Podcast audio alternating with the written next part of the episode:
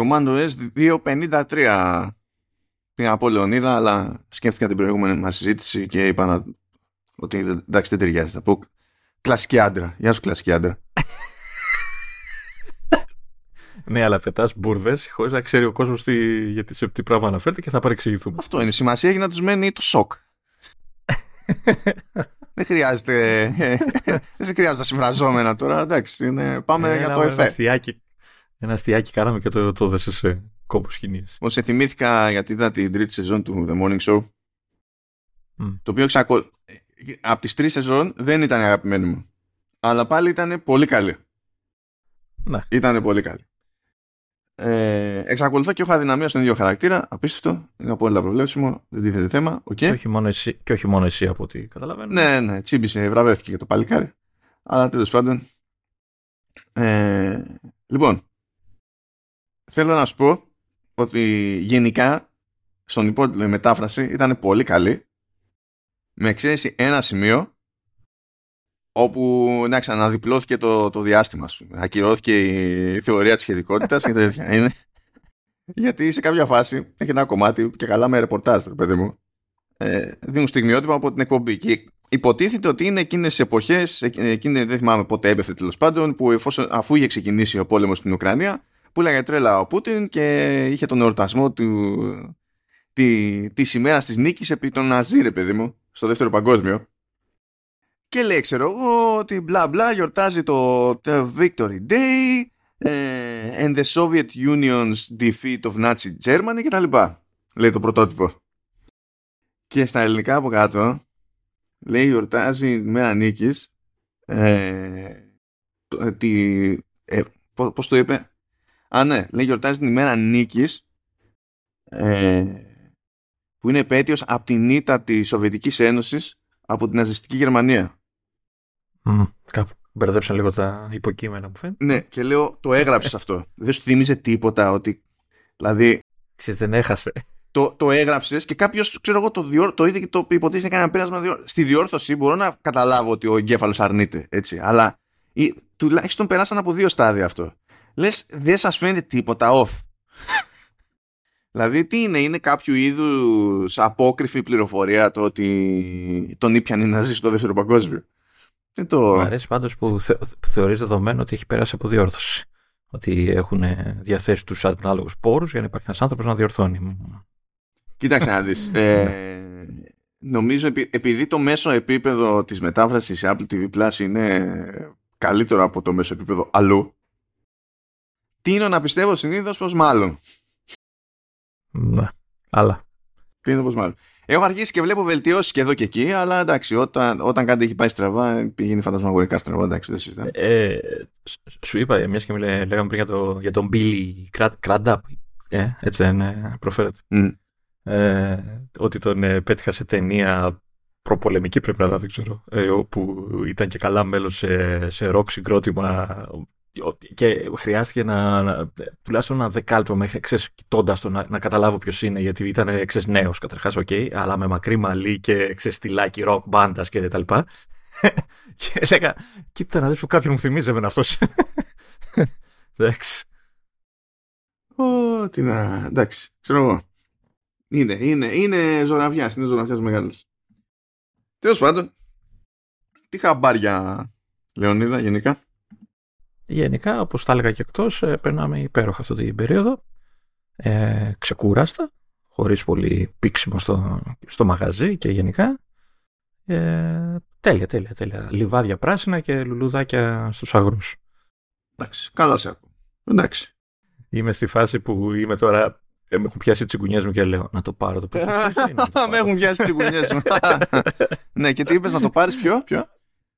Το, το Prince of λέω να το πάρω. Το... Εν τω μεταξύ, ε, όλο το σύμπαν συνομωτεί έτσι. Δηλαδή, εκεί που είμαι, το ξεχνάω, ρε παιδί μου, ότι νομίζω βγαίνει αύριο. Το βγαίνει 18 του μήνα. Ναι, εμείς γράφουμε 17 και καλά βγαίνει αύριο, ναι. Το ξεχνάω, το ξεχνάω, το ξεχνάω. Ξαφνικά εκεί κάνω ένα κλικ, πάω 40 άρθρα για το Prince of Persia. Το, μέχρι που κατέληξα και στη σελίδα του Μέκνερ. στην προσωπική που έλεγε για το παιχνίδι και λέω εντάξει, μάλλον, μάλλον κάτι θέλει να μου πει το σύμπαν. Ε, εντάξει, τα πες πάνω στη... Πριν από μέρες να σου είχε αυτό που έλεγε το embargo. και ξαφνικά ε, γέμισε ο τόπος. Όχι, ακόμα, ακόμα, πέρα από εκείνες τις μέρες που έγινε τα review, ακόμα αναφέρονται στο παιχνίδι. Είτε αυτό είναι άρθρο για το βρείτε όλα τα τάδε, είτε είναι ε, ο σου ο Μέκνερ που κάνει σχόλια. Ναι, ε, ε, παντού, παντού. Από τη στιγμή που είναι τέτοιο είδους παιχνίδι και άφησε και καλές εντυπώσεις, τώρα έχει να γίνει τρελή δουλειά με guides για search engine optimization. Πώς θα, πώς θα βγει το προς το zin; Ε, οπότε καταλαβαίνεις τώρα. Εντάξει. Okay. Αλλά είναι και το άλλο, ξέρεις, το σοκ. Η Ubisoft δεν έκανε κάποια ναι, προφανή ναι. παρόλα. Τι συνέβη η Ubisoft; ναι. θα, θα έλειπε η Ubisoft από, από την ανάπτυξη τότε. Ναι, δεν μπορείς να το πεις όμως αυτό, διότι είναι από τα μαμίσια τα στούντιο της Ubisoft. Δηλαδή, πιο Ubisoft yeah, ναι, πεθαίνεις. Ναι. Δεν είναι καν δηλαδή, από αυτά που έχουν στο Καναδά, είναι από αυτά που επιβιώνουν ακόμη στη Γαλλία. Ναι, τι να πω. Τέλος πάντων. Άλλο ένα επεισόδιο που ξεκινάει πολύ κοντά στο αντικείμενο του. Ωραία, λοιπόν, θέλω να σας πω για να μην φοβηθείτε έτσι ότι σχεδόν δεν έχουμε gaming αυτή τη φορά. Σχεδόν. Και λέω σχεδόν oh. επειδή έχουμε ε, ένα, μια περατζάδα από Apple Arcade που και, αυτός, ε, και αυτή ο Θεός να την κάνει. Ε, έτσι έχεις. θα, θα καταλάβεις κι εσύ Λεωνίδα yeah. γιατί το λέω έτσι. Εσύ μου είπες γιατί το λες έτσι αλλά θα, έχω, έχω κι άλλα, έχω κι άλλα για το θέμα. Αλλά πάμε τώρα εκεί πέρα λίγο Apple TV Plus. Ε, διότι έσκασε λέει το φοβερό docu-series το πρώτο στην ιστορία φυσικά. Αφού το έχουν πάρει εργολαβία χαίρομαι πολύ. Ε, από την Box to Box Films ε, θα σκάσει λέει τέτοιο με 8 επεισόδια. Δεν φαίνεται να έχει συγκεκριμένη ονομασία ακόμη και τα λοιπά. Και θα είναι λέει πανοραμικό documentary event whatever that means φαντάζομαι ότι αυτό είναι κάποιο είδους κώδικας για το κάτι θα παίξει με Vision Pro. Σαν και καλά preview ε, για, τη, για το, το πρωτάθλημα MLS του 2024. Δηλαδή έχει που έχει χωθεί στο MLS εκεί πέρα η, η Apple δεν σταματάει με τίποτα. Έχει MLS, θα έχουμε MLS. Δεν έχει MLS, πάλι θα έχουμε MLS. Είναι, δεν υπάρχει θέμα, είμαστε κομπλέ. Και δεν πελές, αυτή η ιστορία έχει τίποτα δεύτερο ή μόνο πρώτα έχει; Γιατί όλο πρώτα μου λες. Ε, τώρα τι να σου πω. Πάντως, κοίτα, οι, οι τύποι που έχουν αναλάβει τη, την παραγωγή έχουν έρθει, ξέρω εγώ, από, έχουν κάνει ανάλογες δουλειές. Μάνι μάνι έχουν κάνει τον Drive to Survive.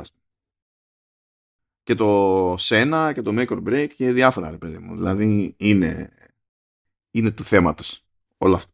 Αλλά όλο αυτό είναι, στην ουσία γίνεται στο πλαίσιο της αποκλειστικής συνεργασίας που έχει η Apple με το πρωτάθλημα MLS ε, για 10 χρόνια, ξεκινώντας από το 2023 μέχρι το 2033. Και προφανώς όλα αυτά έχουν γίνει τα κονέ ώστε να, ξέρεις, να προωθείτε το πράγμα όσο πιο οικουμενικά γίνεται, ρε παιδί μου, ας το πούμε έτσι. Το μεταξύ, ε, με, με προβληματίζει το documentary, το panoramic που είπες, ε, γιατί ξέρεις και εγώ το παίρνω και ως και καλά ξέρεις, μια γενική εικόνα όλου του, του θέματος, ε, ότι είναι ξέρεις, καλύπτει γενικά όλο το, το πράγμα. Δεν, δεν είναι απαραίτητα για το Vision, γιατί πιστεύω θα το φωνάζανε άμα ήταν κάτι για το Vision. Μπορεί και να είναι έτσι και να το πούνε πιο μετά. Τεχνικό αλλά... το δελτίο αυτό βγήκε πριν από τη φάση ναι γεια σας ε, εξηγούμε τι κάνουμε με media σε Vision Pro. Βέβαια από τότε που έχουν πει δύο πράγματα για τα media σε Vision Pro ε, δεν έχουν προσθέσει κάτι τώρα τι να σου πω. Δεν ξέρω έτσι κι αλλιώς αυτό είναι φάση δεν ξέρουμε πότε βγαίνει, δεν έχει πάρει όνομα μέχρι τότε ποιος, ποιος πεθαίνει κτλ.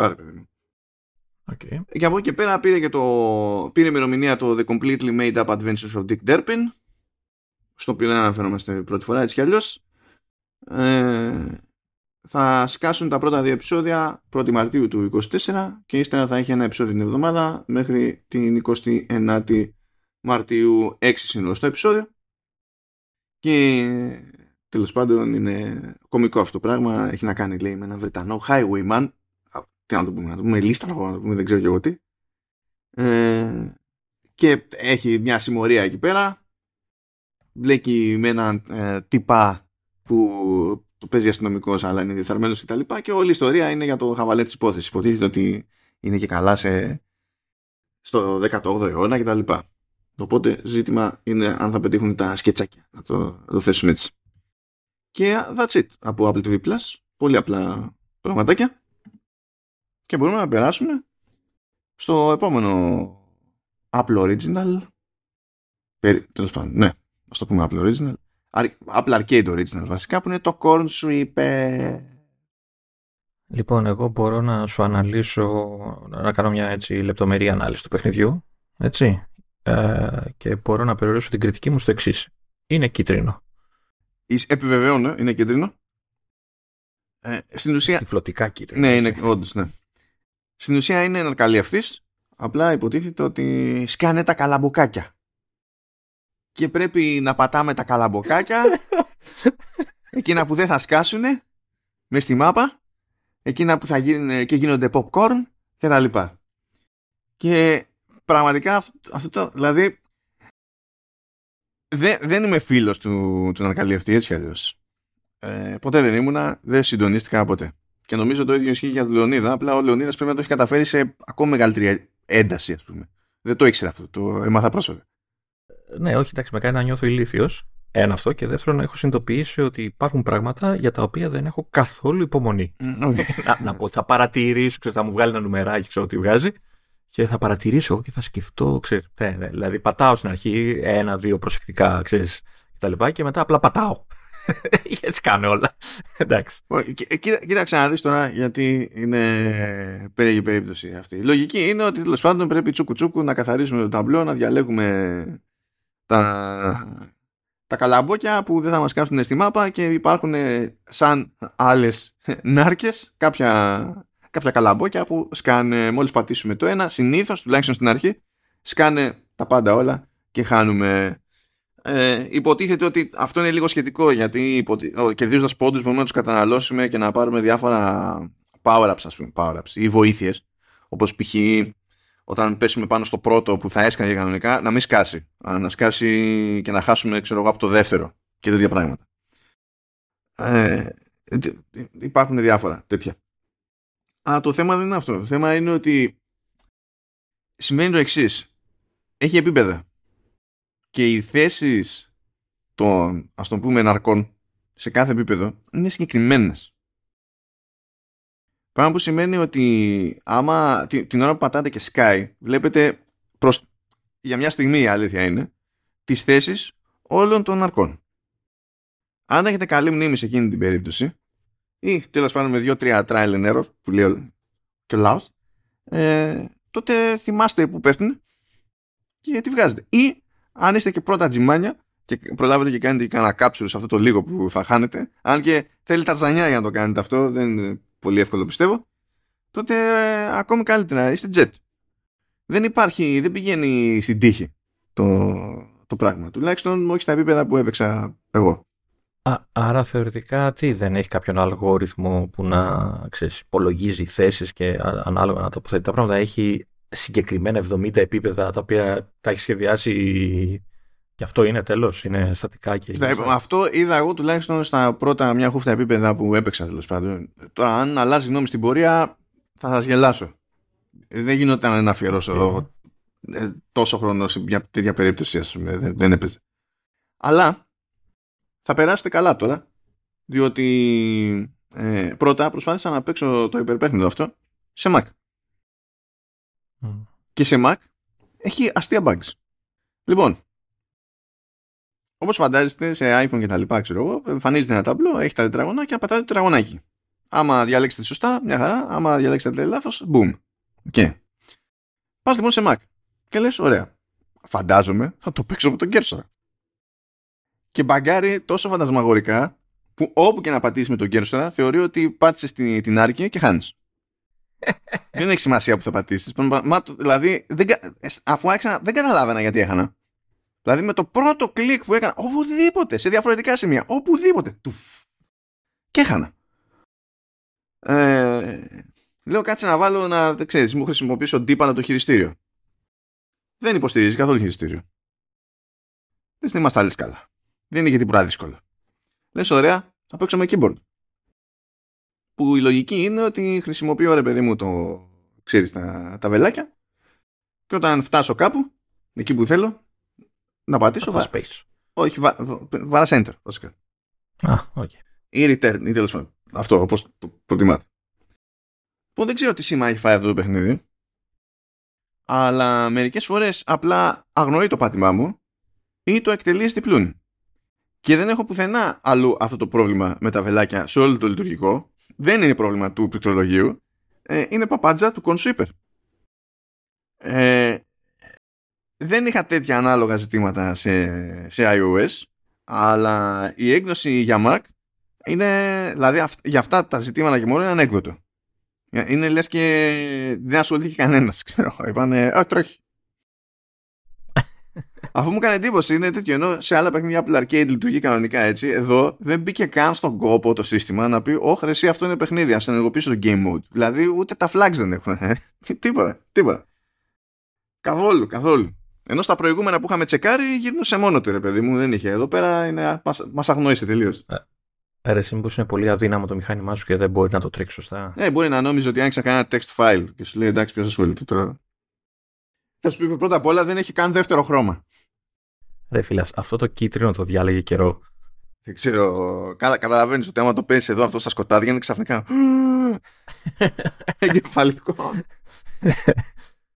Οπότε, παιδιά, τι να πω. Ε, άμα έχετε καημό με ένα καλλιεργητή, άμα σας έλειψε, OK, okay, αλλά μόνο σε iPhone και iPad.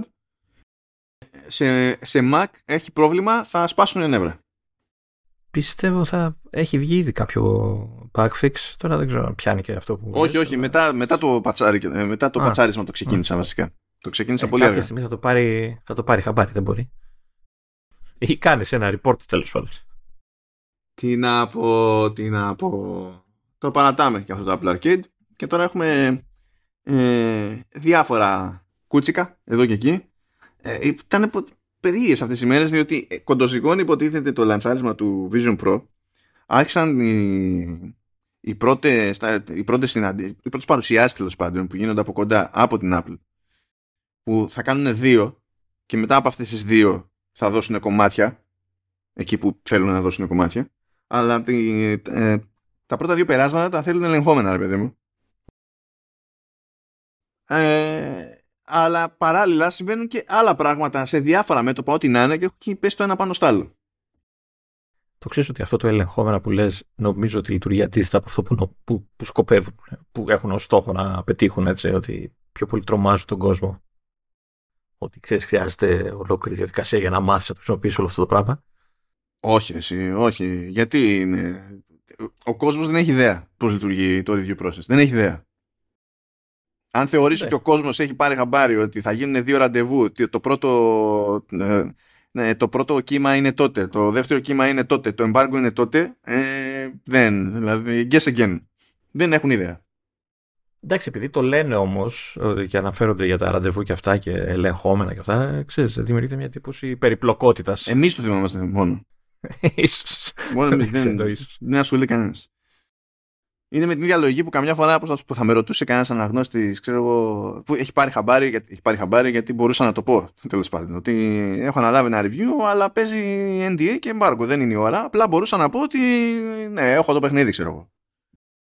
Και του κάνει αναγνώση καρφί, ε, πώς σου φαίνεται, λες, τι δεν καταλαβαίνεις από το ότι έχει παίζει NDA και δεν μπορώ να μιλήσω. Ναι, αλλά δεν μπορείς να μου πεις, πάμε άλλη μία. δηλαδή, τι, νομίζω για πλάκα το λέμε. Δηλαδή θα, θα την πατήσω τώρα έτσι, σαν να είμαι τελείως τεσσινός, επειδή έχεις καημό εσύ να μάθεις μια ώρα αρχίτερα. Τι, τι, δεν, ε, άσμισο. Δεν, δεν την κάνουν register κάποιες πληροφορίες, παιδί μου. Δεν ενδιαφέρει τον κόσμος. Που δεν είναι υποχρεωτικό να, να ενδιαφέρεται, απλά το λέω επειδή ξέρεις, το παρουσίασε, ε, έχεις την εντύπωση ότι όλο αυτό θα παίξει ρόλο κάπου στο μυαλό του καταναλωτή. Δεν το πιστεύω. Ναι, εντάξει, ίσως ίσως είμαι εγώ αισιόδοξος, ξέρω εγώ. Τέλος πάντων, θα πια. Τι αισιόδοξος. Αυτό από τα αισιόδοξο που είπες. Τι είσαι. Ότι ξέρεις, τα καταλαβαίνω. Ρε, Τέλος πάντων, θα φτάσουμε εκεί πέρα γιατί έχουν βγει διάφορα. Και γίνανε κάτι δοκιμές, αλλά οι πρώτες δοκιμές τέλος πάντων ε, είναι ακόμα πολύ προβλεπέ, παρόμοιες με εκείνες που είχαν γίνει το, τον Ιούνιο. Οπότε δεν έχει βγει πολλή πληροφορία. Από κάτι δελτία έχουν βγει έξτρα πληροφορίες. Από κάτι ανακοινώσεις. Θα, θα, θα συνεχίσουμε. Έχει, έχει μέλλον η φάση με το Vision Pro. Αλλά δεν είναι η ώρα για το Vision Pro. Διότι συνέβησαν πράγματα. Πρώτον, στο iOS 16, τώρα είμαστε στο 17, στο iOS 16, ε, η Apple είπε, you know what, ε, θα αναβαθμίσω το Find My, ώστε να μπορεί να παρακολουθεί 32 AirTags αντί για 16 που ήταν πριν. Και you know what else? Δεν θα το πω σε κανέναν. Είπαμε, η Apple είναι μόνο marketing. και προέκυψε φέτος, μετά το λανσάρισμα του iOS 17, ότι συνέβη αυτό, συνέβη αυτό, διότι πάρα πολύ απλά κάποιος το πήρε χαμπάρι σε ένα νέο support document που έγινε update αυτές τις μέρες. Για αλλαγή από την προηγούμενη έκδοση. Και έχει και κάτι ευκρινήσεις που λέει ότι τέλος πάντων κάποια, κάποιες συσκευές ε, στο Find My, γιατί δεν είναι μόνο AirTags βασικά, είναι μέχρι 32 items, ε, είτε είναι AirTags είτε όχι. Και λέει τέλος πάντων ότι τα AirPods Max μετράνε για ένα item ε, AirPods και AirPods Pro πρώτης γενιάς μετράνε ως δύο items και AirPods Pro δεύτερης γενιάς μετράνε ως τρία items γιατί κάνει track και τη θήκη. Οπότε πηγαίνει κάπως έτσι. Τέλος πάντων αυτό είναι ένα από τα, από τα κουφά. Ε, το, πήρα, το αναβαθμιζόμαστε, δεν το λέμε σε κανέναν, το ξεχνάμε κι εμείς και το γράφουμε σε support document ένα χρόνο αργότερα Εν τω μεταξύ, ε, τώρα σε αυτά τα items εννοείται ότι δεν περιλαμβάνονται οι συσκευές και αυτά, έτσι. Ε, οι κεντρικές συσκευές, εννοώ τα iPhone και τέτοια. Τι εννοείς, όχι, όχι περιλαμβάνονται. Γιατί δεν περιλαμβάνονται; Ω items. Ναι. Το Find My ε, μέσα στα 1032 ε, περιλαμβάνεται ξέρω, και το track ενός iPad ξέρω, που έχεις παρατημένο αυτό. Mm, Α, OK, okay, τότε είναι ακόμα πιο ήθελα να πω ότι το όριο φαίνεται με υψηλό και το 16 και το 32, αλλά δεν είναι και τόσο υψηλό. Δηλαδή, εύκολα κάποιος που είναι ταγμένος στο οικοσύστημα μπορεί να φτάσει. Ε, μάνι, μάνι είπες, τα AirPods Pro, ας πούμε, είναι τρεις συσκευές από μόνε τους. Mm. Ε, άντε να έχεις και ένα iPhone, άντε να έχεις και ένα iPad, άντε να έχεις, δεν ξέρω τι, ένα Apple Watch, κάτι. Ε, ξέρεις, πολύ εύκολα. Mac, ό,τι θες μπορείς να. Εντάξει, δεν είναι και τόσο εύκολο να φτάσεις 32. Θέλει λίγη προσπάθεια σε οικογενειακό περιβάλλον παίζει, αλλά και εκεί υποτίθεται ότι υπάρχει ρύθμιση πλέον να, ε, ξέρεις, να, κάποια AirTags να δηλώνονται ως κοινά και να εμφανίζονται και στο ID του ενός και στο ID του άλλου, οπότε μετράνε ξεχωριστά. Είναι, είναι λίγο διαφορετική υπόθεση. Το ότι, είσαι, ότι επειδή είσαι φτωχός και δεν μπορείς να φτάσεις στα 32 items, δεν έχει σημαίνει ότι εμείς που είμαστε πλούσιοι δεν μπορούμε. Μου, τι έγινε τσιγκουνιά, Δεν κάνει δηλαδή, το καθυστερήσαμε, καθυστερήσαμε, παιδιά, καθυστερήσαμε την ηχογράφηση επειδή ήθελε τώρα να κάνει update στα πάντα. Στο, στο laptop που ανοίγει, στο MacBook Pro που ανοίγει πιο σπάνια πλέον, έτσι. Οπότε, Λεωνίδα, άμα μπορείς να κάνεις αυτό, μπορείς και την ώρα που συζητάμε εδώ πέρα να, να αγοράσεις και να έχεις να κατεβαίνει το Prince of Σε εμποδίζει τίποτα. Ωραία, θα το κάνω λοιπόν και εγώ τώρα. Πιο χρήσιμο από το update στο Spotify στο συγκεκριμένο MacBook. Πιο χρήσιμο. Λοιπόν, έγινε αυτό το ανέκδοτο. Ε, επίσης, σε δράμ... Ε, σε... Τέλος πάντων, ας μην πάμε στα δράματα. Ακόμη, δεν βαριέσαι. Θα αφήσουμε για, για μετά. Ε, έχουμε αυτό είναι σημερινό. Βγήκε δηλαδή 17 Ιανουάριου. Ε, βγαίνει νέο τέτοιο, νέο Watchband Black Unity Sport Band το λέει. Και θα βγει και νέο, και νέο Watchface για να πηγαίνει ασορτή. Και θα βγει τέλος πάντων και νέο, νέο wallpaper για iOS, iPadOS και τα λοιπά. Okay, και καλά και Apple Watch είπαμε έτσι κι αλλιώς έχει το Watchface και μέσα σε αυτή την ιστορία είπε ότι αυτά θα σκάσουν τουλάχιστον τα wallpapers θα σκάσουν με το iOS 17.3 και iPadOS 17.3 το οποίο θα εμφανιστεί λέει κανονικότατα την ερχόμενη εβδομάδα. Οπότε ανακοινώνοντας το Watchband και τα λοιπά μάθαμε και συγκεκριμένα ότι το iOS 17.3 θα σκάσει την ερχόμενη εβδομάδα. Και, πιθανό, και πιθανότατα τρίτη γιατί βλέπω το λουράκι θα σκάσει με τη Αμερική τρίτη στα καταστήματα ναι, συνήθως ναι, κάπως έτσι. Γενικά τι προτιμάνε τις Τρίτες σε κάτι τέτοια. Τώρα έχουμε πει τι υποτίθεται ότι έρχεται σε 17.3. Τα Unity είναι ωραία. Γενικά είναι, έχουν φάσεις σαν και σαν watch faces και τα λουράκια τους έχουν πλάκα. OK. Okay. Τώρα δεν ξέρω πόσο γρήγορα έρχονται αυτά τα λουράκια συνήθως Ελλάδα σε τέτοιες περιπτώσεις, αλλά εντάξει, το watch face προφανώς και θα είναι πρόχειρο. Εντάξει. Η αλήθεια είναι δεν έχω πετύχει. Δηλαδή τώρα δεν το έχω ψάξει, δεν το έχω, αλλά νομίζω ότι μπορεί και να μην έρχονται και ποτέ. Α, Εντάξει, όχι. Δεν ξέρω, δεν, δεν είμαι, δεν είμαι, δεν είμαι σίγουρος. Απλά δεν θυμάμαι να τα έχω πετύχει. Τώρα, σε περίπτωση που δεν θυμάστε, υποτίθεται ότι το 17.3 ε, φέρνει ψηλό συγκεκριμένα πραγματάκια όπως το Stolen Device Protection έχουμε συζητήσει για αυτό σε προηγούμενο επεισόδιο ε, έρχεται κάτι που είχε τάξει από το καλοκαίρι τέλος πάντων η, η Apple η δυνατότητα συνεργασίας σε playlist του Apple Music και αυτό το έχουμε καλύψει ε, έρχεται και το wallpaper που είπαμε το Unity Bloom και τα λοιπά αυτά είναι δεν περιμένουμε κάτι συγκλονιστικότερο μάλλον τουλάχιστον όχι τώρα, είναι και μετά από τις γιορτές πόσο να χτυπηθούν. Απλά τα αναφέρουμε για την ιστορία, έτσι κι αλλιώς τα έχουμε ξανακαλύψει. Τώρα, θέλω να κάνουμε λίγο χάζι. Διότι έλεγα στο προηγούμενο επεισόδιο ότι είχε βγάλει τέλος πάντων, είχε σκάσει το newsletter το Power On του Mark Gurman και έλεγε, παιδί μου, Apple's Challenging 2024. Και έλεγε εκεί τις διάφορες προκλήσεις ε, που τέλος πάντων για μένα ήταν ε, λίγο υπερβολικός σε διάφορα θέματα ειδικά εκεί που προσποιείται ότι όλοι έχουν λύσει το θέμα ε, περί Generative AI εκτός από την Apple και ε, όποιος υποστηρίζει ότι τα προϊόντα που βασίζονται σε AI είναι jet, το έχουμε, γίναμε κτλ. Εμένα μου φαίνεται αυτό αστείος έτσι κι αλλιώς. Αλλά OK, okay, ξέρουμε γιατί το κάνει. Έχουμε και Έχουμε να πουλήσουμε και το, το Bloomberg. Τι να γίνει. OK. Okay. Και παίζει και πολύ κλάψα για την πτώση των πωλήσεων του iPhone σε Κίνα κτλ. Και, και αυτό παρουσιάζεται ξέρεις, ως massive drop και δεν ξέρω εγώ τι. Που μπορεί σε απόλυτους αριθμούς να είναι για εμάς κοινούς θνητούς κτλ. Ή κοινούς φτωχούς, έτσι όπως λέμε συνήθως εδώ. Ε, αλλά τέλος πάντων ακούω και από άλλους αναλυτές ότι έχει τεράστιο πρόβλημα, ειδικά στην Κίνα και τι θα γίνει και ακούει το άλλο το ανέκδοτο ότι είναι απίθανο να καλυφθεί αυτή η φύρα από το λανσάρισμα του Vision Pro. Έλα. Έλα. Λες και έχει αρκετά να πουλήσει για να καλύψει την οποιαδήποτε φύρα παντού. Έλα. Δηλαδή, εντάξει. Δηλαδή, φάση ξέρεις, όχι απλά καταστρεφόμαστε, ας πούμε, και τι θα κάνει τώρα η, η εταιρεία. Είναι, όχι ρε γαμότο και το Vision Pro που είναι η νέα ελπίδα δεν θα καταφέρει ξαφνικά, ας πούμε, να κάνει παπάδες. Λες, Εντάξει, μπράβο. Αλήθεια, α, αλήθεια όντως το σκέφτονται αυτό το πράγμα. Ότι, ότι πε, περιμένω ότι το, το Vision Pro θα σώσει εισαγωγικά τη χρονιά, ότι θα σπρώξει τόσο πολύ πια τις πωλήσεις που. Wow. Και αν το πιστεύανε, είναι χαζοί. Αν δεν το πιστεύουν, ε, απλά κάνουν παιχνίδι. Ε, εσύ... Ελπίζω να κάνουν παιχνίδι, τουλάχιστον να μην είναι χαζοί. Να. Ναι, γιατί νομίζω ήταν γνωστό σχεδόν από την αρχή ότι θα έχει λίγα κομμάτια στη διάθεση του. Θα διαθέσει δηλαδή λίγα κομμάτια η Apple ότι θα είναι μόνο στην Αμερική, δηλαδή πώς θα μπορούσε ένα πράγμα που κυκλοφορεί; Για λανσάρισμα τα προγνωστικά λένε 70 με 80 χιλιάδες κομμάτια στην Αμερική. Με 70 και 80, ε, άμα, άμα κάνεις λανσάρισμα iPhone με 70 και 80 χιλιάδες κομμάτια, είναι σαν να μην έχεις κάνει λανσάρισμα. Ακρι, ακριβώς.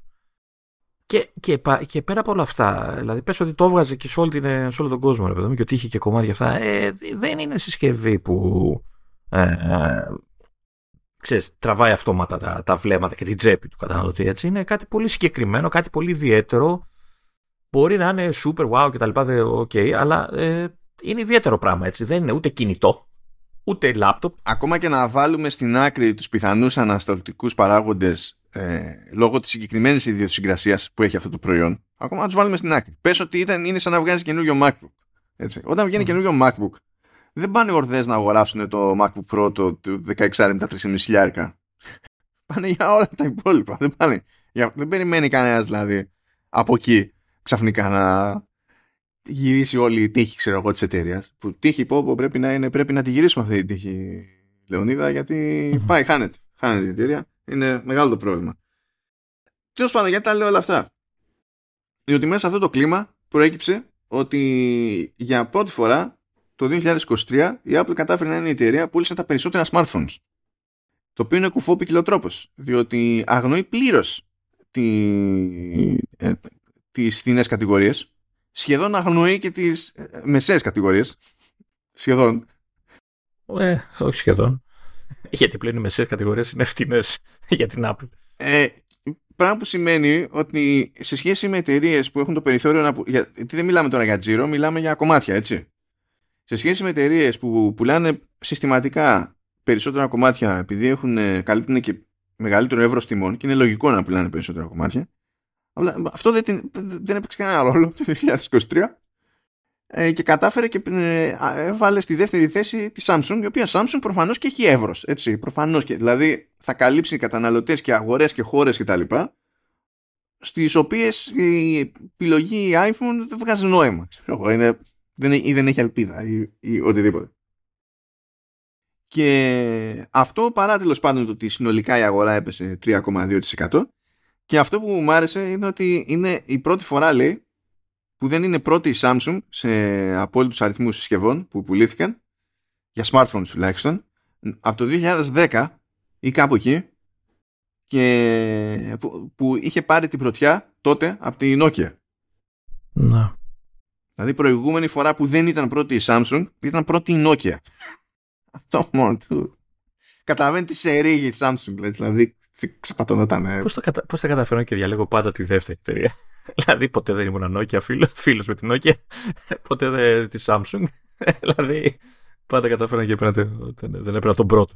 Ε, να, να ξεκαθαρίσω κάτι. Μιλάμε για πωλήσεις ή για shipments; Ε, εντάξει. Νομίζω ότι τεχνικώς μιλάμε για shipments, αλλά υποτίθεται ότι ξέρεις, δεν μπορείς να, να στείλεις πόσα παραπάνω να στείλεις για να πεις ότι το πείραξες. Έχει μια διαφορά όμως σαν, σαν, σαν, νούμερο, έχει διαφορά. Άλλο οι πωλήσει που κάνει η Apple στα καταστήματα και άλλο το τι έρχεται στο καταναλωτή. Δηλαδή, θα ήταν και αυτό δηλαδή ένα ενδιαφέρον ε, στατιστικό να το, να το δούμε τέλος πάντων. Ναι, αλλά δεν νομίζω ότι αυτό είναι πρόβλημα για την Apple, διότι η Apple έχει.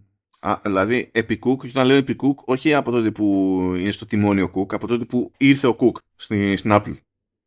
Uh-huh.